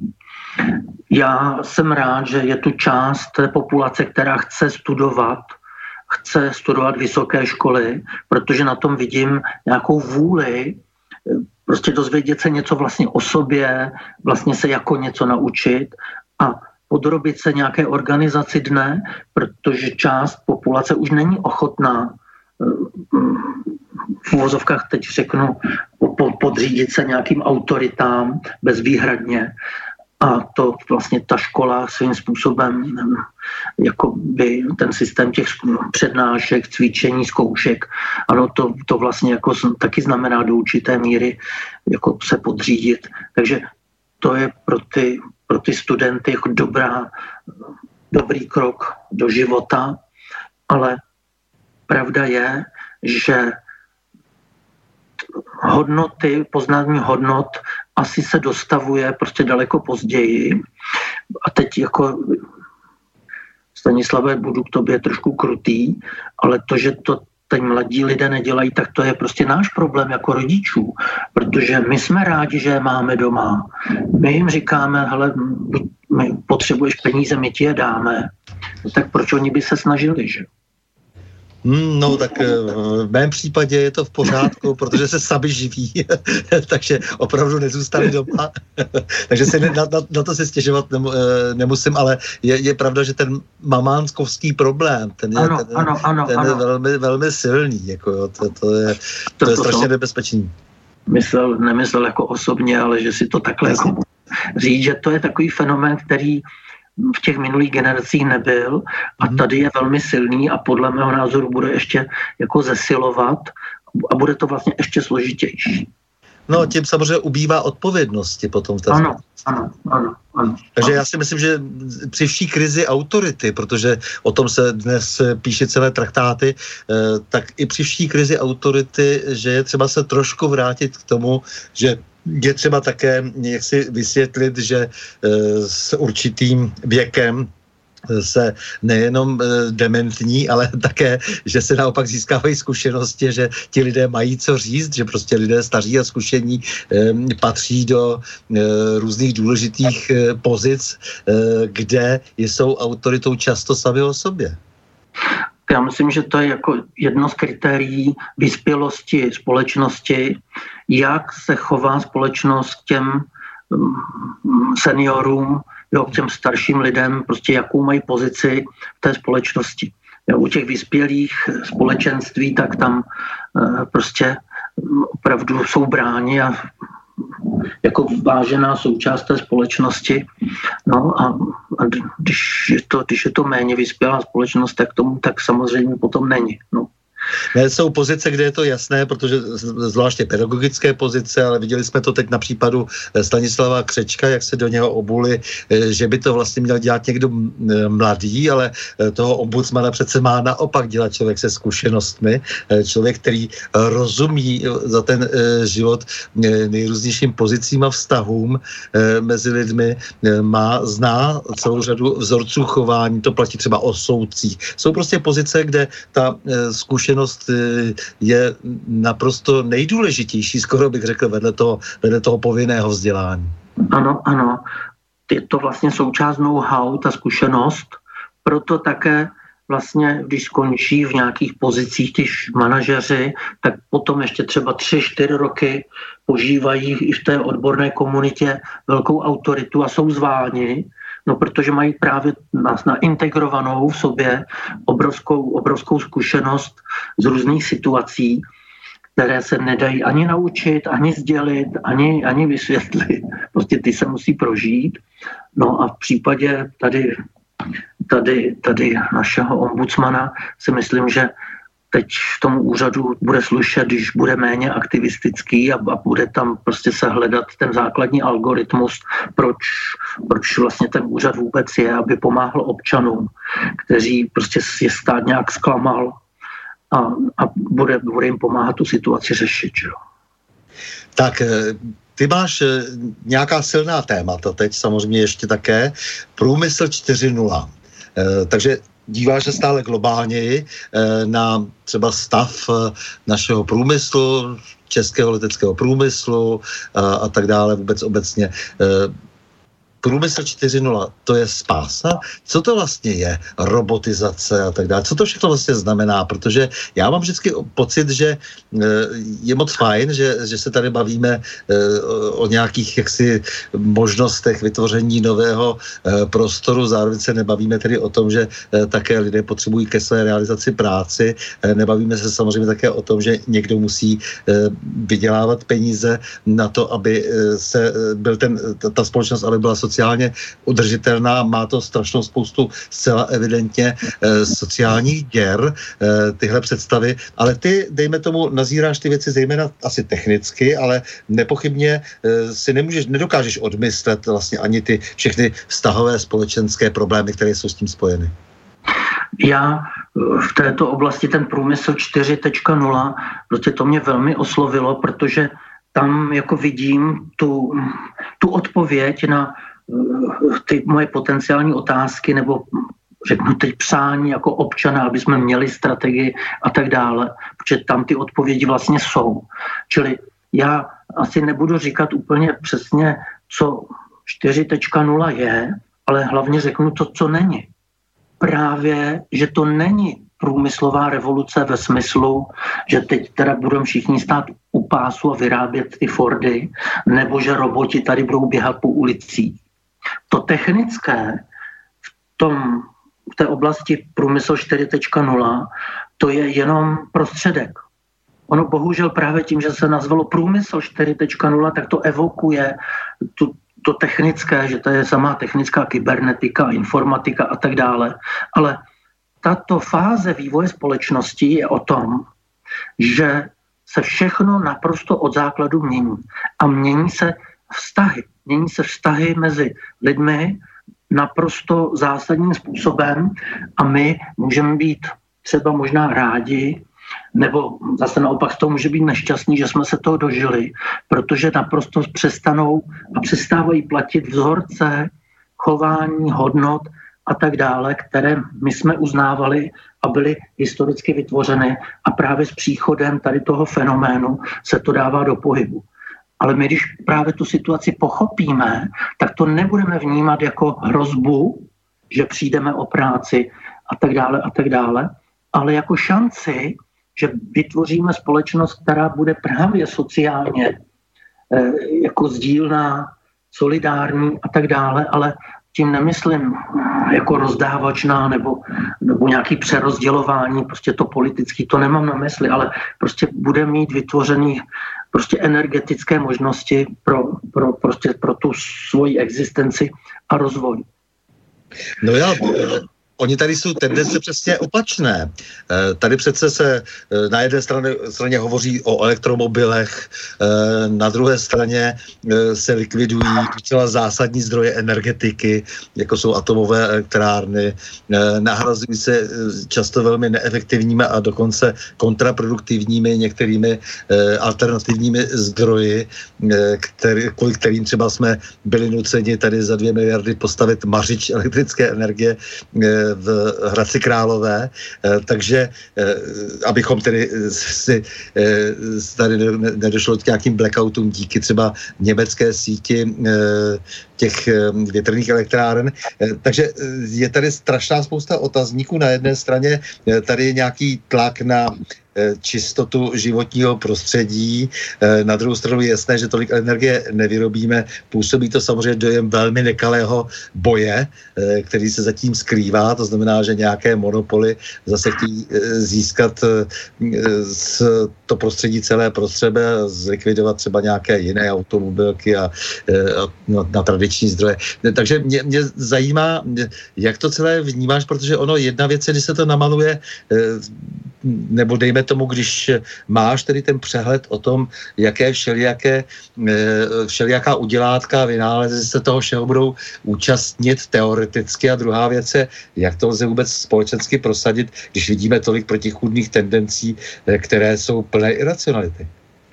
Já si myslím, že oba cítíme opravdu, jak je to, jak je to složitá věc.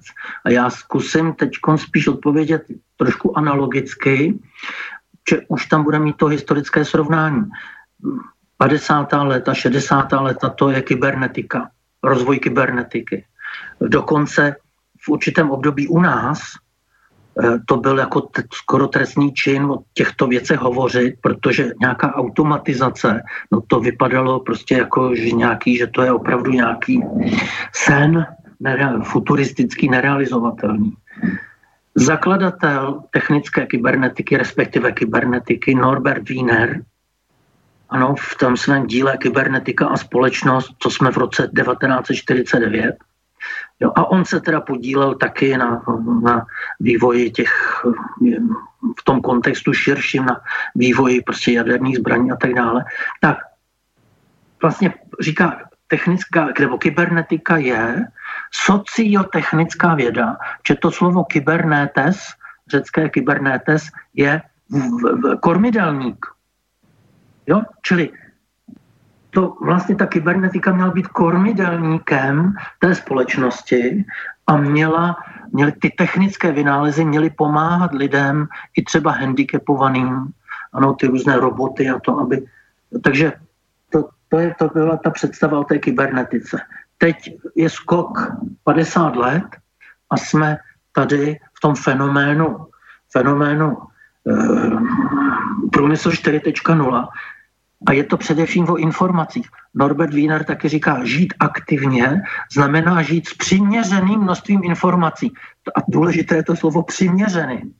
Ano, protože dneska jsme v situaci, kdy prostě je tady hypertrofie informací, které neumíme vlastně zpracovat. A to je ten náš problém. Čili tady tako, já vidím ten problém v tom, že já nemám ten pevný bod, čili nemám tu strategii.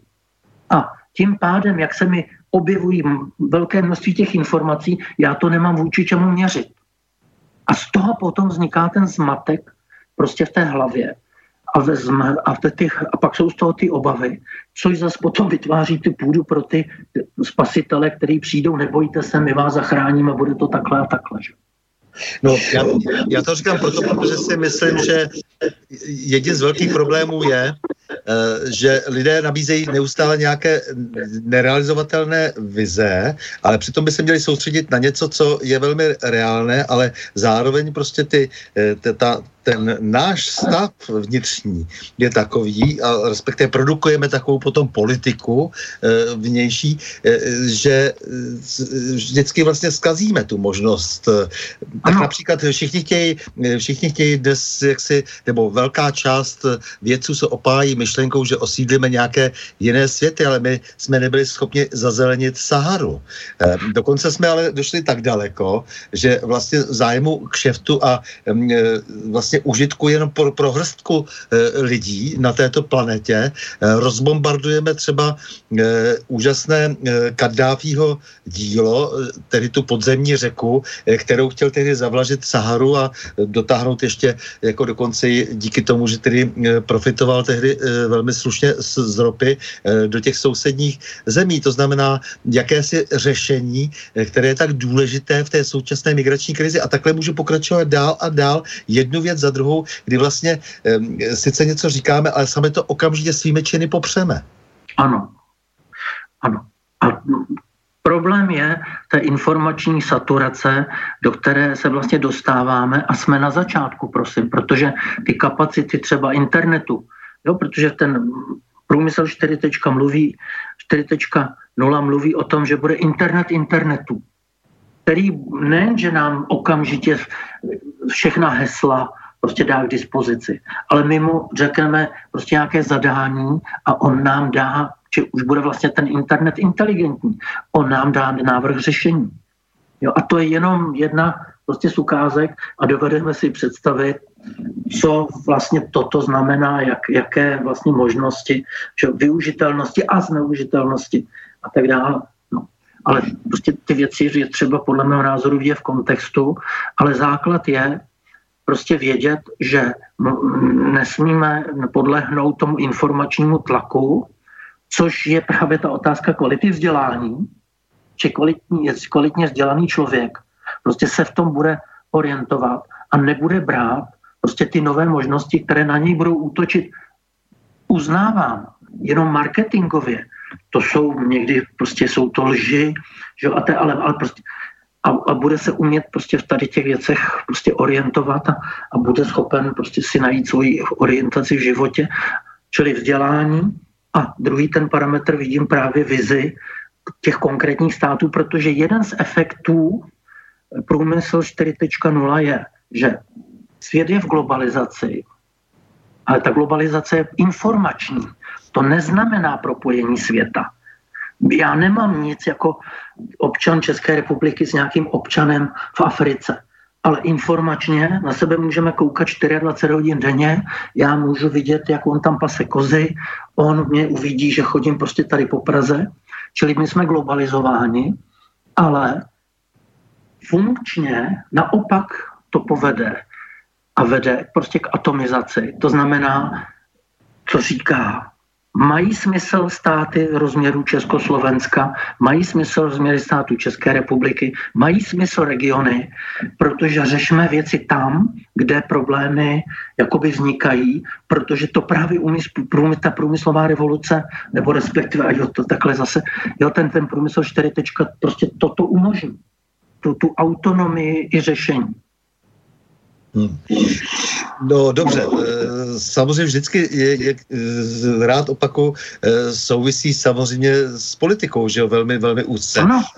Nejsme-li ovšem schopni se zbavit nějakého typu sobectví, nějakého typu chování, musíme vždycky nastavit ten systém, aby přece jenom usměrňoval ty naše negativní vlastnosti. To znamená, já jsem kdysi s jedním přítelem, jsme se přeli neustále o všelijaké ekologické projekty, zelená energie a takové. Já jsem říkal, no vždy to vždycky stejné mafie to vždycky zneužijí a samozřejmě zkompromitují, protože se pochopitelně těší, těší na to, až budou moci skrze tu Evropskou unii místo toho, abychom pojídali jaksi normální jídlo, tak aby mohli vyrábět prostě bioetanol z, z těch z, z obilí, že?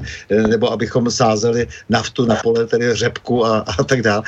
Takže vždycky toho samozřejmě zneužijí ti, kteří potřebují vytáhnout z nás ostatních jenom peníze, nedává to žádnou logiku, nedává to vůbec žádný smysl, není to vůbec žádná podstatná úspora, je to jenom obrovská zlodějina. A on si to nenechal vymluvit, říkal, no to se jednoho dne vychytá. Já jsem mu říkal, hele, když je ten systém takhle nastavený, tak se to nevychytá, protože ta lidská přirozenost je, že prostě ty lidi prostě, když, si, kdy, když mají tu možnost, tak si to samozřejmě vezmou, tu, tu, tu, vezmou tu příležitost na pačesy. No přesně, přesně souhlasím a my tady máme úplně jasný, krásný případ. Dneska ohlásila vláda, že sníží dotace na ty energetické, jo, na to, co se dot, dotuje, že to sníží příští rok, se budou snažit o šest miliard. Jo? Čili poslanci před těma x lety, a na, bylo to napříč politickým spektrem, odhlasovali tu dotaci na elektřinu z těch, z těch netradičních zdrojů a my všichni to nějakým partám platíme. Jo? A i ta vláda došla k tomu, že sedm miliard z toho by se dalo ušetřit. Hmm.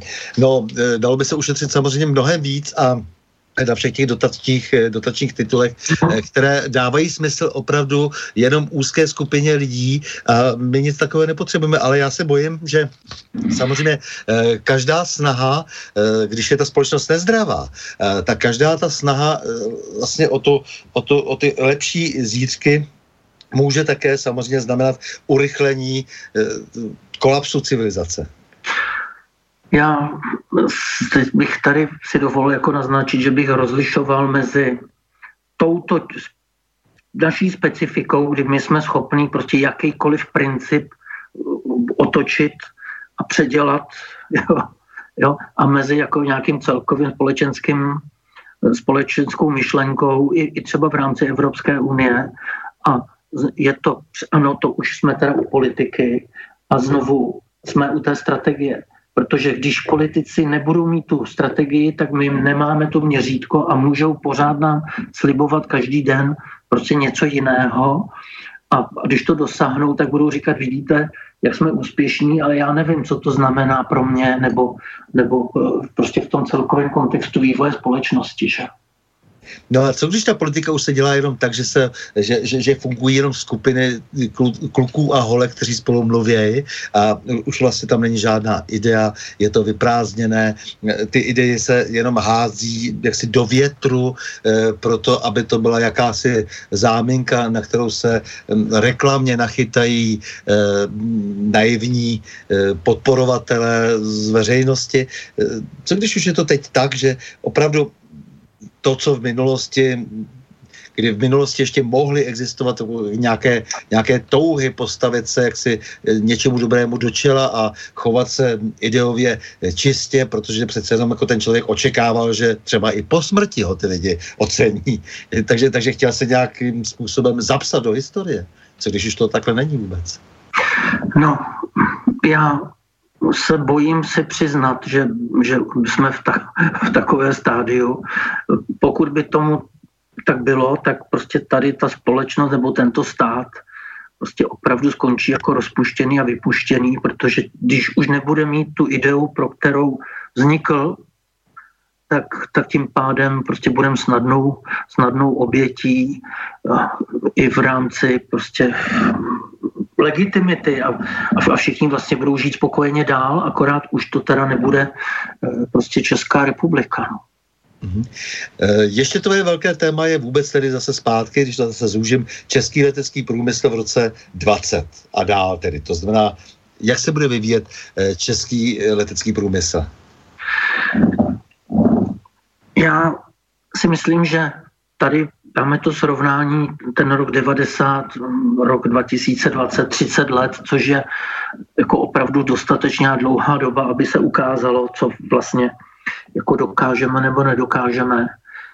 A myslím si, že můžeme říct, že prostě ten průmysl se rekonfiguroval v podmínkách, kdy nemá jako dlouhodobou podporu státu, nějakou systémovou a systematickou. Hned musím uvést čestné, čes, bych musel uvést čestné jako výjimky, včetně třeba pana ministra Grégera, který zachránil výzkumný a zkušební letecký ústav v Letňanech, kdy v právě v období, kdy to letectví nemělo projekty, tak se zdál ten ústav, že je vlastně nepotřebný, na co měřit, na co, na, na co konstruovat, na, na co mít větrný tunel a tak dále, když vlastně to vypadalo, že to nebudeme potřebovat. A on v té chvíli opravdu do toho zasahl státnicky a podpořil, a jemu to teda bylo vyčítáno, co to dělá, ale on to udělal jako opravdu obrovský strategický krok a dnes, když náš průmysl funguje a opravdu má projekty, tak ten výzkumný a zkušební letecký ústav je prostě pevným bodem, protože letectví to je především měření, kalibrace, certifikace a tak dále. A na to potřebujete mít ty etalony. Jo, a to, to je prostě výzkumný a zkušební letecký ústav. Takže to je jedna, jedna, taková, jedna taková ukázka. Druhá, teď vidím, my jsme měli velikou, velikou, veliký podnik v Jinonicích, Valtr, Jinonice, Valtrovka. Tam se vyrobilo asi půl, miliard, půl milionu motorů. Či to bylo na ten turbohřídel, turbohřídelové motory na el čtyři sta deset, čili tam vždycky ta čtyři sta deset má dva. Že? Takže čtyři sta padesát tisíc motorů prostě se tam vyrobilo. Ta firma zanikla a teď vstala z popela v podobě General Electric a vlastně v České republice v Letňanech vlastně se vyvíjí úplně celá souvislá jako generace motorů turbohřídelových právě na tom, na, na té, i na té tradici. A vlastně je tu ambice, že to už bude světová, že už budou vlastně jenom dva motory, jo, a jeden z nich bude prostě ten, ten motor H, který se vyvíjí v tom General Electric. A to jsem dal dva příklady, ale těch příkladů by bylo víc, že firmy přežily, firmy se rekonfigurovaly a tím, že teda to udělali bez podpory státu, tak o to, je to jejich postavení pevnější, ale měli bychom asi taky, nebo mohli bychom asi změřit, co všechno jsme ztratili zbytečně, protože těm firmám třeba nikdo nepomohl. Ale já k tomu ještě řeknu jednu, taky jakou myšlenku, kterou právě v tom mezinárodním prostředí jsem nasdílel. My, my když jsme se tam implementovali do toho evropského prostředí, i když my jsme tam byli jako letecký úřad, protože jsme byli součástí jiné entity J A, tak jsme spolupracovali s britským leteckým úřadem, což bylo prostě jako úžasné, ty, ty, ty naše diskuse. A oni mi říkali, my, my, my když jsme právě tam jako uvedli tu myšlenku, že jak se to redukuje, tak oni řekli, víte, my jsme už v roce devatenáct set sedmdesát přišli na to, že jako Velká Británie nemáme kapacitu na to, aby jsme vyvinuli sami nové letadlo dopravní. A od té doby, když jsme to zjistili a zaměřili jsme se na motor Rolls-Royce, na tyto komodity, na tyto komodity, tak se náš letecký průmysl zvětšil dvacetkrát. Čili zase je to o té strategii. Takže ale tady je ta, ta, ta komparace, která to vrací zpátky na nohy trošku. Ano. A ten náš letecký průmysl, ano, my jsme ztratili to nejcennější, to nejúžasnější, ten finální výrobek. Protože tam je největší, samozřejmě ten, kdo prodává to letadlo, tak ten na tom nejvíc vydělá. Pak na ty podsestavy, poctivě zaplatí, jo, byste na tom dělali tolik a tolik hodin, tak tady máte za tu práci a tady máte pět procent zisku, ale kolik on získá zisku na prodej toho celého letadla, to samozřejmě prostě už je, ano, on tam má jiné peníze, jo, ale toto jsme ztratili. Ale věrohodně to budujeme krok za krokem, se buduje ten průmysl prostě po těch pilířích. A ten motor, co jsem zmínil, ten General Electric, tak to je finální produkt, protože ten motor se prodává samostatně. Ano, protože ten má svůj vlastní typový certifikát, protože to letadlo má životnost třeba čtyřicet let a za tu dobu každé dva tisíce hodin, čtyři tisíce letových hodin, jo, tady ten motor bude mít šest tisíc letových hodin. Jo. čtyři a půl tisíce letových hodin. Původní hodnota byla pět set hodin, patnáct set hodin. Ano, letových a pak ten motor se musí svěsit a musí jít na nějaké opravy nebo overhaul, generálku a tak dále. Čili ty produkty špičkové už jsou tady. A ještě se stal jeden jev za těch třicet let. Po, po revoluci vlastně se nabízel ten náš průmysl, že se spojí s těmi, s těmi, s těmi. A ty západní firmy nás přeskočily do Číny, do Indie, včetně třeba toho Rolls-Royce. No a teď se vrací zpátky, protože říkají, my potřebujeme špičkovou kvalitu, kvalitu, kvalitu, kvalitu. A prostě tady v té zemi, nebo tady v té zemi asijské, prostě pro tu svoji komoditu, tu kvalitu prostě nedostaneme. Takže už má sídlo na Václavském náměstí, jo, a říká, tady to je poslední ještě místo, kam jsme ochotní z té Británie jít. Čili stala se tam spousta věcí. Ještě jednu věc bych chtěl zdůraznit, že ten letecký průmysl, to není ten hardware jenom. Ta výroba letadla, části letadla a tak dále. A letecký průmysl jsou služby. Služby. Čili obchodní letecká doprava, to je vlastně ten letecký průmysl. A tam je, jsou obrovské možnosti služby v letectví.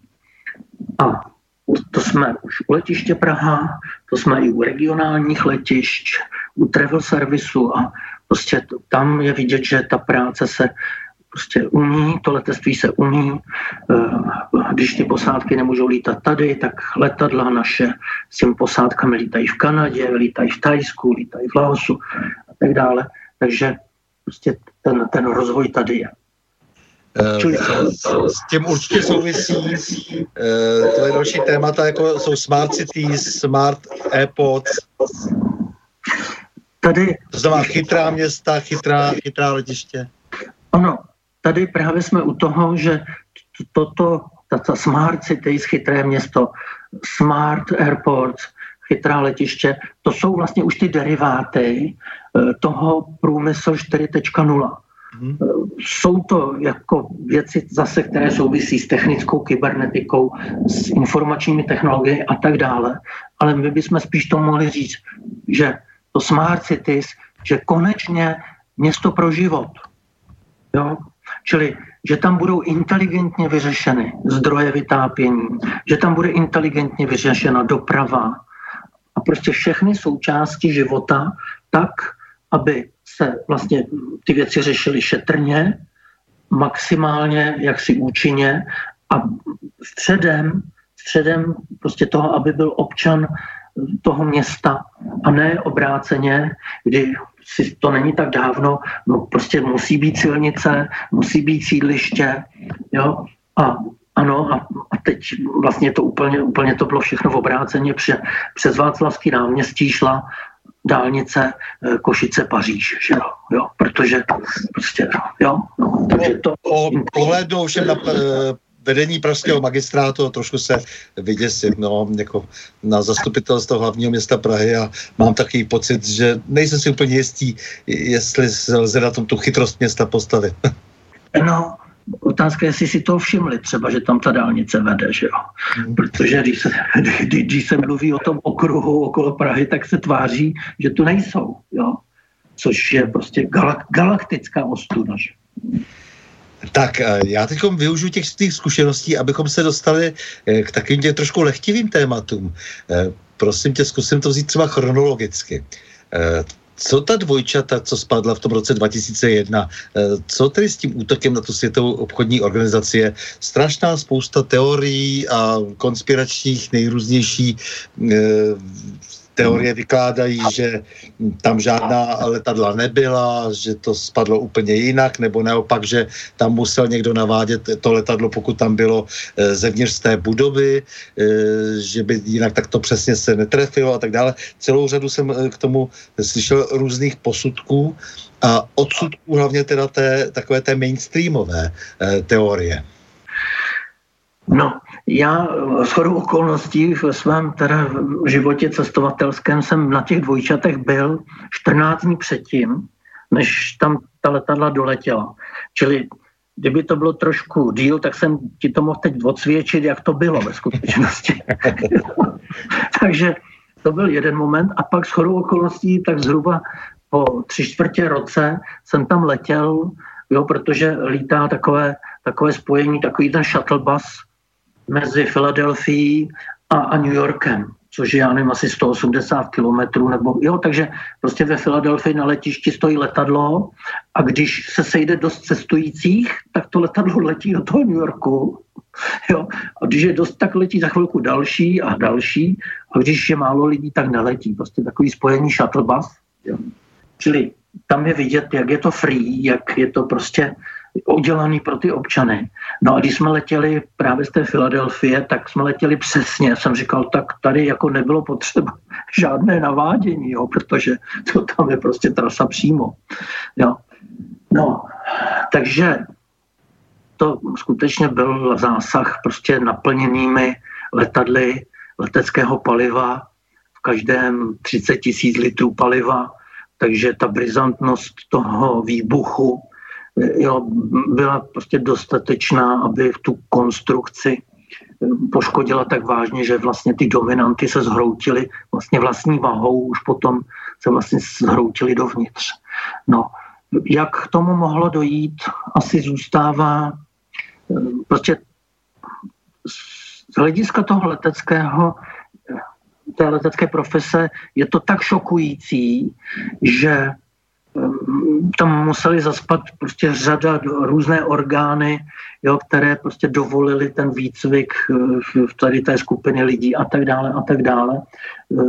Že, že, že prostě je to opravdu šok a potom samozřejmě ty teorie můžou být velmi jako různé, protože opravdu je to, je to, je to prostě velký šok.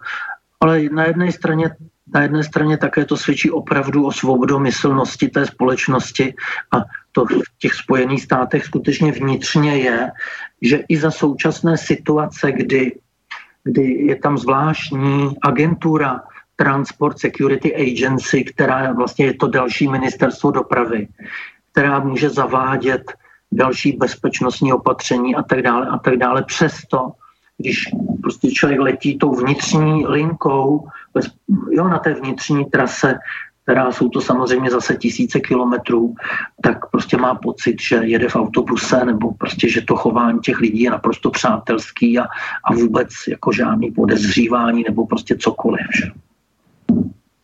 No takže dobře. Říká, že teda ten letecký útok je nezpochybnitelný. Jiná věc je, jestli to bylo nějak organizováno. Další pochybovači třeba tvrdí, že to nebylo možné, aby to ta, ta letadla takhle zbortila, že dole muselo dojít k nějakému výbuchu, že to tedy vlastně bylo nějak podminováno. Někteří si dokonce hrají až jaksi s malou atomovou náloží a tak dále. Hmm. Hmm. Hmm. No, já skutečně prostě ta ocelová konstrukce, která vlastně je ten, byla tou nosnou, tak vlastně tím výbuchem obrovsky brizantním z velkého města vlastně ta se e, přehřála a tím ztratila tu pevnost a tím pádem ta hmota celé té věže vlastně se zhroutila vlastní vahou dovnitř dovnitř té, té, té budovy. Že? Takže ten mechanismus vlastní potom už nebyl jakoby nějak, nějak složitý nebo nerealizovatelný. Dobře, já to teda vezmu opravdu, jak jsem říkal, chronologicky. Další věc, která mě zajímá, Smolensk. Co se vlastně stalo v tom Smolensku? Jak ty to vidíš tehdy, když ty Poláci, polská delegace letěla tehdy e, uctít památku, e, památku tedy těch e, obětí? E, jak ty to celé vidíš, protože je to tak nepravděpodobná věc, letí téměř celá vláda, spadne, samozřejmě se nabízí hned nějaký viník, který na to měl nějaký zájem, teď ty zájmy všelijak jak si proplétají, jo, Rusko je obviněno, Rusové zase tvrdí někteří zase, že třeba někteří konspirátoři, že to mohli být také Američani, že za, na vině mohlo být satelitní navádění a tak dále, takže celá řada je to konto všelijakých konstrukcí, hraje to obrovskou uh, roli dnes v polské politice, v polském veřejném životě. Jak to vidíš? No, já zaprvé bych chtěl říci, že i když už uběhlo vlastně deset let asi od té, od té události, tak je to obrovská tragédie pro, prostě pro Polsko, pro polský národ, protože tam skutečně elita, elita národa zahynula. A teď k tomu prostě jedna poznámka, prostě to letectví nezná to, že je někdo prezident, ministr. Letectví zná fyzikální zákony a prostě měří všem stejně. A letectví, jeden ten parametr toho letectví je ta pokora. Čili pokud se teď dostanu už trošku jakoby k tomu vlastnímu mechanismu, jak k tomu asi došlo, tak prostě tam byl přímý zásah do toho kokpitu, kde seděli, kde jsou ty piloti, kde je ten kapitán, velitel letadla a, a druhý pilot a pak tam byl ještě navigátor a ještě tam technik, až, jo, čili tam byla čtyřčlenná posádka, dneska ty posádky jsou vlastně dvoučlenné, ano, takže tam byla dvou, jo, takže tam vlastně do toho kokpitu vstoupil nadřízený těch, těch letců a prostě uložil jim velmi sugestivně, že prostě pan prezident si přeje, že prostě musí přistát, jo. Přičemž měli jasně před startem, že to letiště, informaci, že to letiště prostě není způsobilé přijmout z hlediska povětrnostních podmínek, není způsobilé přijmout to letadlo. Čili to, oni tu informaci měli před letem, měli ji i za letu. A teď ještě je taková pikantérie, že před nimi ještě letělo letadlo Jak čtyřicet polského letectva, kde byli novináři. A toto letadlo přistálo na tom letišti, přestože ten... Slyšíme se? Ano, ano, slyšíme. Ano. Přestože ten, ten řídící letového provozu říkal, že to letiště je zavřený, že tam nemají přistát, tak to letadlo tam přistálo a ten kapitán potom tvrdil, že to neslyšel. Tak hele, máme tady telefon, nevím, jestli není přímo keci. Takže ano, prosím, prosím. Ten telefon. Mhm. Dobrý večer. Ano, dobrý večer. Pana Plocha a pana Novotného a okrem jiného sa chcem opýtať. Pán Ploch, veríte tomu, že Boeing sedm set padesát sedm narazil do Pentagonu, kde zostala diera o priemere tri metre, krídla nikde, chvost nikde, motory nikde, žiadna škrábanec po dráhe, ktorou, ktorou tam akože to lietadlo spadlo. My boli dokonca zloťaté a nevám, tie všetky spotky za dvacet čtyři hodín zmizli z internetu. Vy veríte tomu, že tam spálilo dopravné lietadlo? Já tady mám takovou poznámku, že vy jste testovací pilot, že, jak voláte, že jo? Tak no, jenom jako, že, že jste odborník, že jste pilot. Ano, jasné, z Kasus Belli, okrem jiného. Takže já jsem věděl v armádě a tak dále, dokonce aj s panom Plochom jsem se kedysi viděl, vyrábali jsme simulátory všaká. A bohužel po zrútení kontraktu na simulátorského centra na Gripen jsme išli dolů vodou. Takže jsem se velmi dlouho pohyboval a pohybujem. Ano, no, já jsem tam v tom Pentagonu byl, takže jsem to viděl, že prostě tam opravdu, opravdu ten otvor byl a bylo to prostě, od, ale samozřejmě ze strany Američanů a to není jenom americká prostě jakoby povaha, ale prostě oni neukazují nikdy svoje oběti, nikdy neukazují svoje, svoje zranění. Ano, a vždycky se snaží okamžitě vlastně co nejvíc, jako za, nechci říct zamaskovat, ale jako to mitigation, jo, to, to, to prostě, to, damage control. Jo. Áno, a, a chcete preukázať, že to nebol nejaký Fenix alebo podobná raketa, ktorá tam spalila, alebo nejaký Tomahawk, tak je veľmi vhodné ukázať motory, to nie sú obeti, ukázať časti trupu, evidentné časti trupu a evidentné skutočnosti, ktoré preukázajú, že tam to lietadlo skutočne spálilo.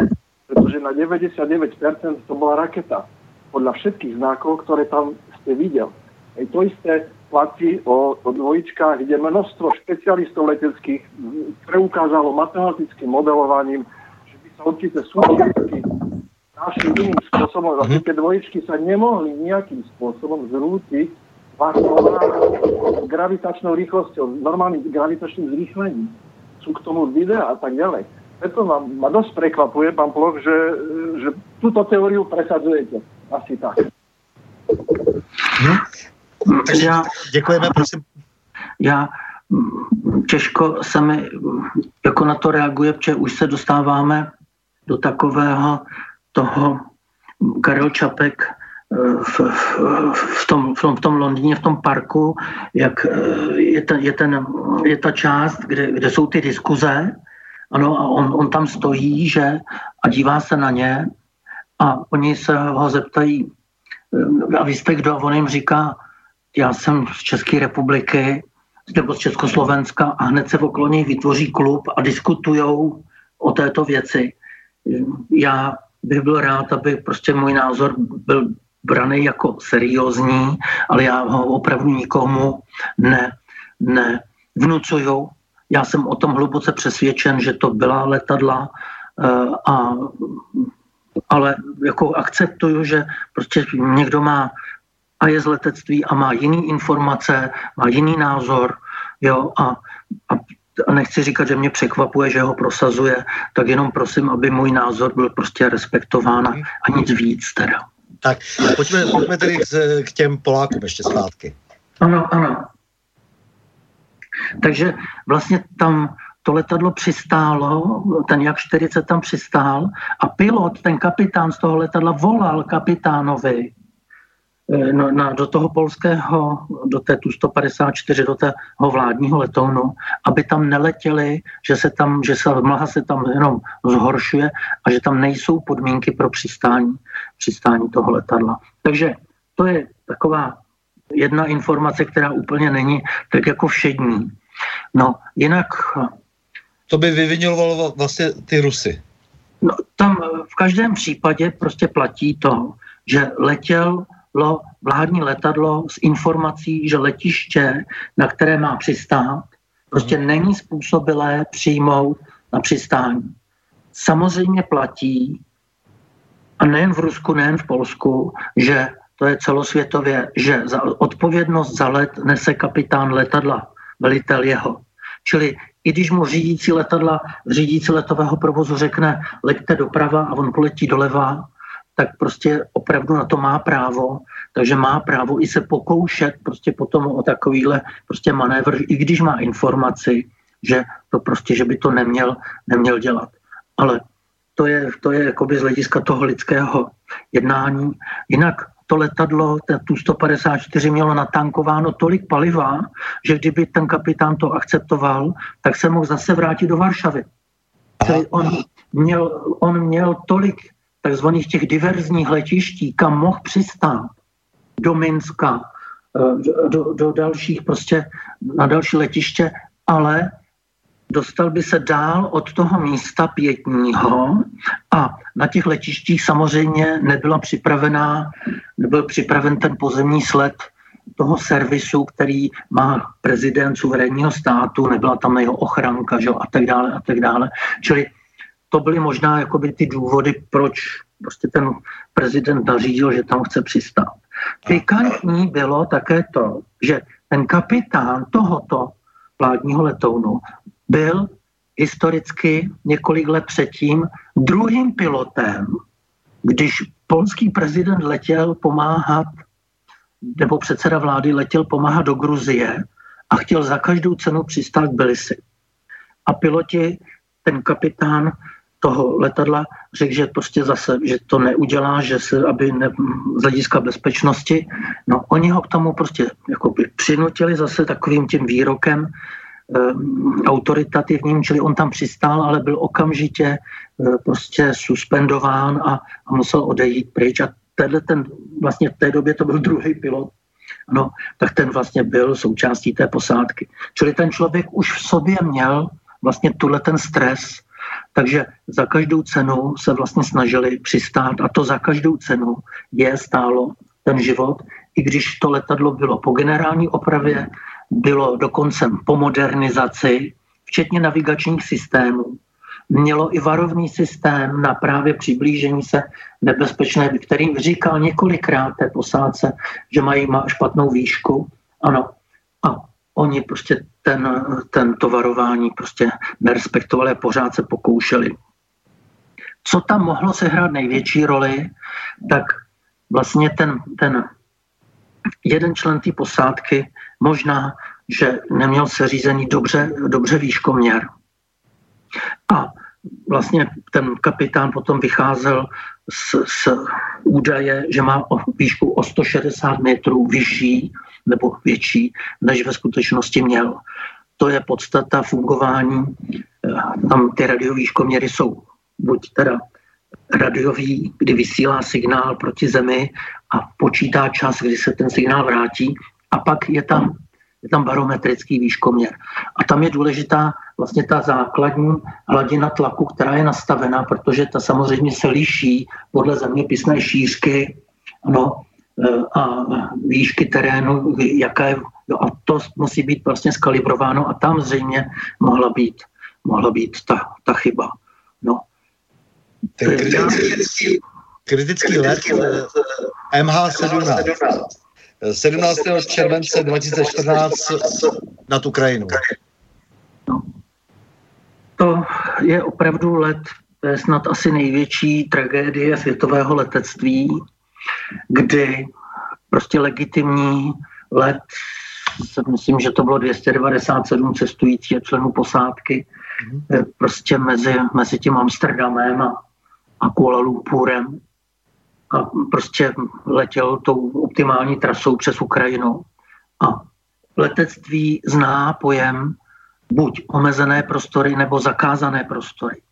Ano, čili každý vzdušný prostor každého státu je jeho suverénním vlastnictvím. Čili ten sloupec vzduchu nad tím státem má obrovskou hodnotu a je právo toho státu vyhlašovat omezené prostory nebo dokonce zakázané prostory, přes které nesmí být proveden let. Ano. Posádky se i ak, ak, to se dá měnit denně. Ano. Čili i ta aktuální změna se ty posádky s tím seznámí, protože je vypublikovaná a když ty, leti, ty piloti připravují si ten let, tak tuto informaci dostanou k dispozici. Ano. A tam, tady jsme u té chyby základní, která zase vám možná bude znít paradoxně, protože to není technická záležitost, ale právní. Prostě ta Ukrajinka, Ukrajina, ta ukrajinská vláda, ten ukrajinský podnik řízení letového provozu nebo Úřad pro civilní, prostě to zakázané pásmo tam nevyhlásil v té velikosti, která odpovídá potenciálnímu dosahu prostě takovýchto raketových pozemních prostředků. Ano. A tím pádem to letadlo tam mohlo do toho prostoru vletět a tím se dát v šanc dosahu nějakého protiraketového nebo raketového systému. Jak k tomu vlastně potom došlo. Mhm. Takže když se zamyslíme nad tím, jak se hledal ten viník, pak se nějaký viník našel, znovu se to rozporuje, směřuje to z toho Holandska, že z té vyšetřovací komise na Rusko neustále, ale zároveň se objevuje, objevuje obrovská spousta pochybností. Máš na to nějaký názor? Čili platí to, co jsem řekl, kdyby prostě se chovali řádně letecky, tak tomu vůbec nemohlo dojít, protože by to letadlo se nedostalo do dosahu, potenciální dosahu takovýchto prostředků. Pokud jsme u samotného toho mechanismu, tak rozhodně musíme asi říci, že ten systém není ten systém, který zničil to letadlo, prostě ta protivzdušná raketa, ta protivzdušná střela, tak nelze, aby to bylo způsobeno nějakými laiky nebo, řeknu v úvozovkách, nepoučenými teroristy. To je velmi sofistikovaná prostě záležitost, čili určitě můžeme říct, že to museli udělat profesionálové. Profesionálové pro tuto oblast se můžou rekrutovat jenom, jenom z oblasti, že jsou to buď příslušníci raketového vojska nebo bývalí příslušníci raketového vojska, který jsou vycvičení pro prostě takový, takový, pro, pro takovýchto zařízeních. Výrobce, výrobce těchto systémů je v Rusku, ale byl i na Ukrajině. Čili teď se potom můžeme pohybovat o té spekulaci a potom vyhledávání, jaká organizace to mohla způsobit, ale rozhodně to nemohla být náhoda, ani to nemohl být, ani to nemohla se stát jako nějak mimoděk, jo, protože to je opravdu profesionální zásah. V té době taky byla spekulace, že ho sestřelil vlastně nějaký letoun, ano, ale podle charaktery, charakteru těch trosek a to, co je z veřejných zdrojů, bylo vidět, ty, ty části zasažené tou střelou, tak to jednoznačně, jednoznačně je výsledek výbuchu té bojové části střely, která se rozpadá na řízené, řízené střepiny. Každá ta střepina má přesnou velikost a tím pádem a hmotnost a tím pádem kinetickou energii, která i v případě, že ta střela přímo nezasáhne ten letoun, ale prolétá v těsné blízkosti do deseti metrů a dojde k výbuchu té bojové části, tak se roztrhne ta bojová část řízeným, řízeným výbuchem a vlastně zničí se ten trup a následně tím, že třeba ztratí, ztratí těsnost, že se poškodí elektrická vedení a tak dále, tak dojde k destrukci vlastně toho letadla, jo, a jeho, jeho zničení vlastně.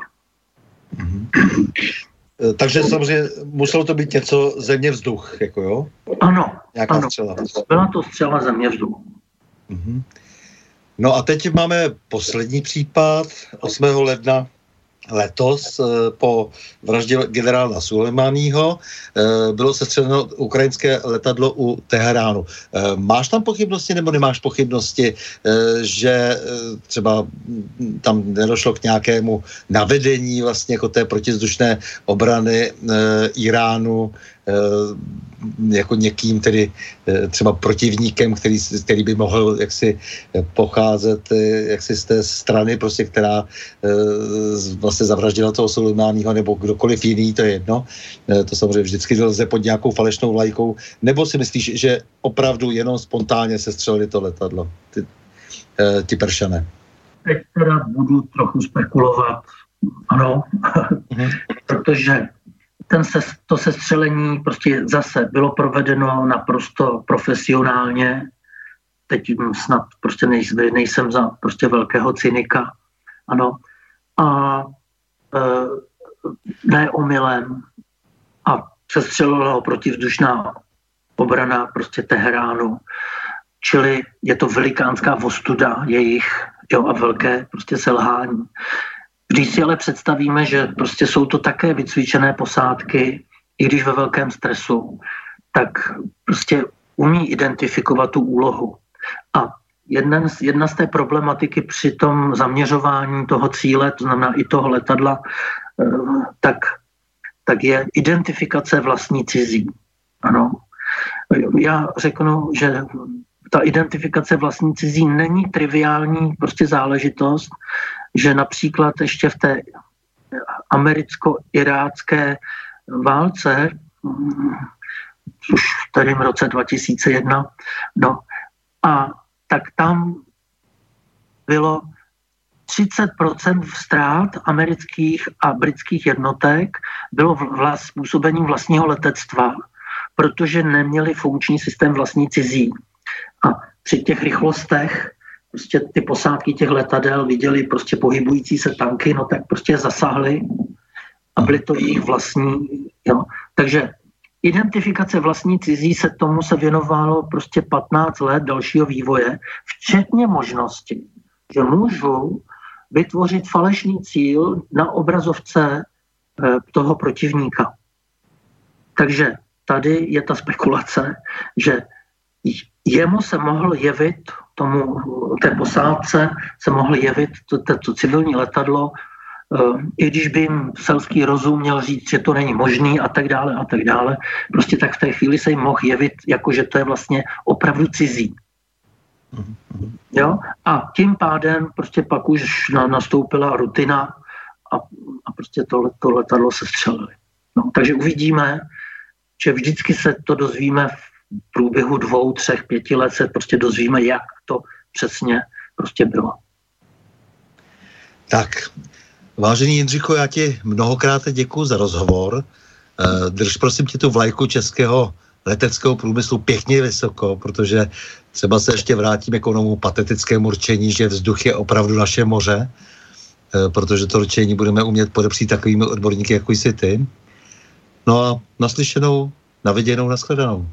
Ano, a já taky symbolicky máme přesně jedno, jedno motto, který by mělo být součástí ty národní strategie vzduch je naše moře, protože nejen, že to je historizující, ale prostě je to hluboká, hluboká pravda.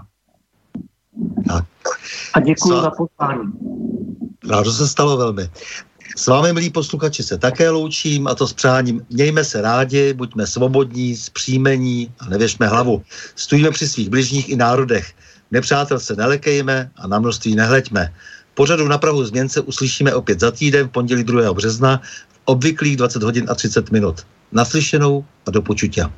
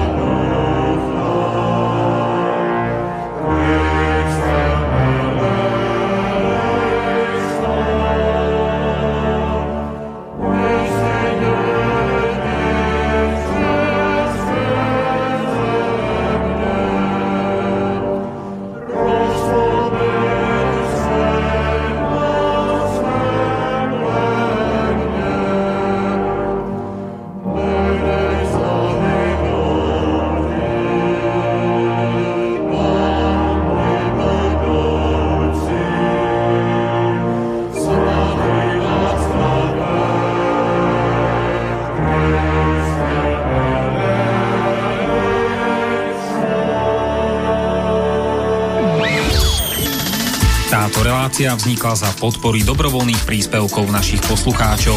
I ty sa k nim môžeš pridať. Viac informácií nájdeš na w w w tečka slobodnyvysielac tečka es ka. Ďakujeme.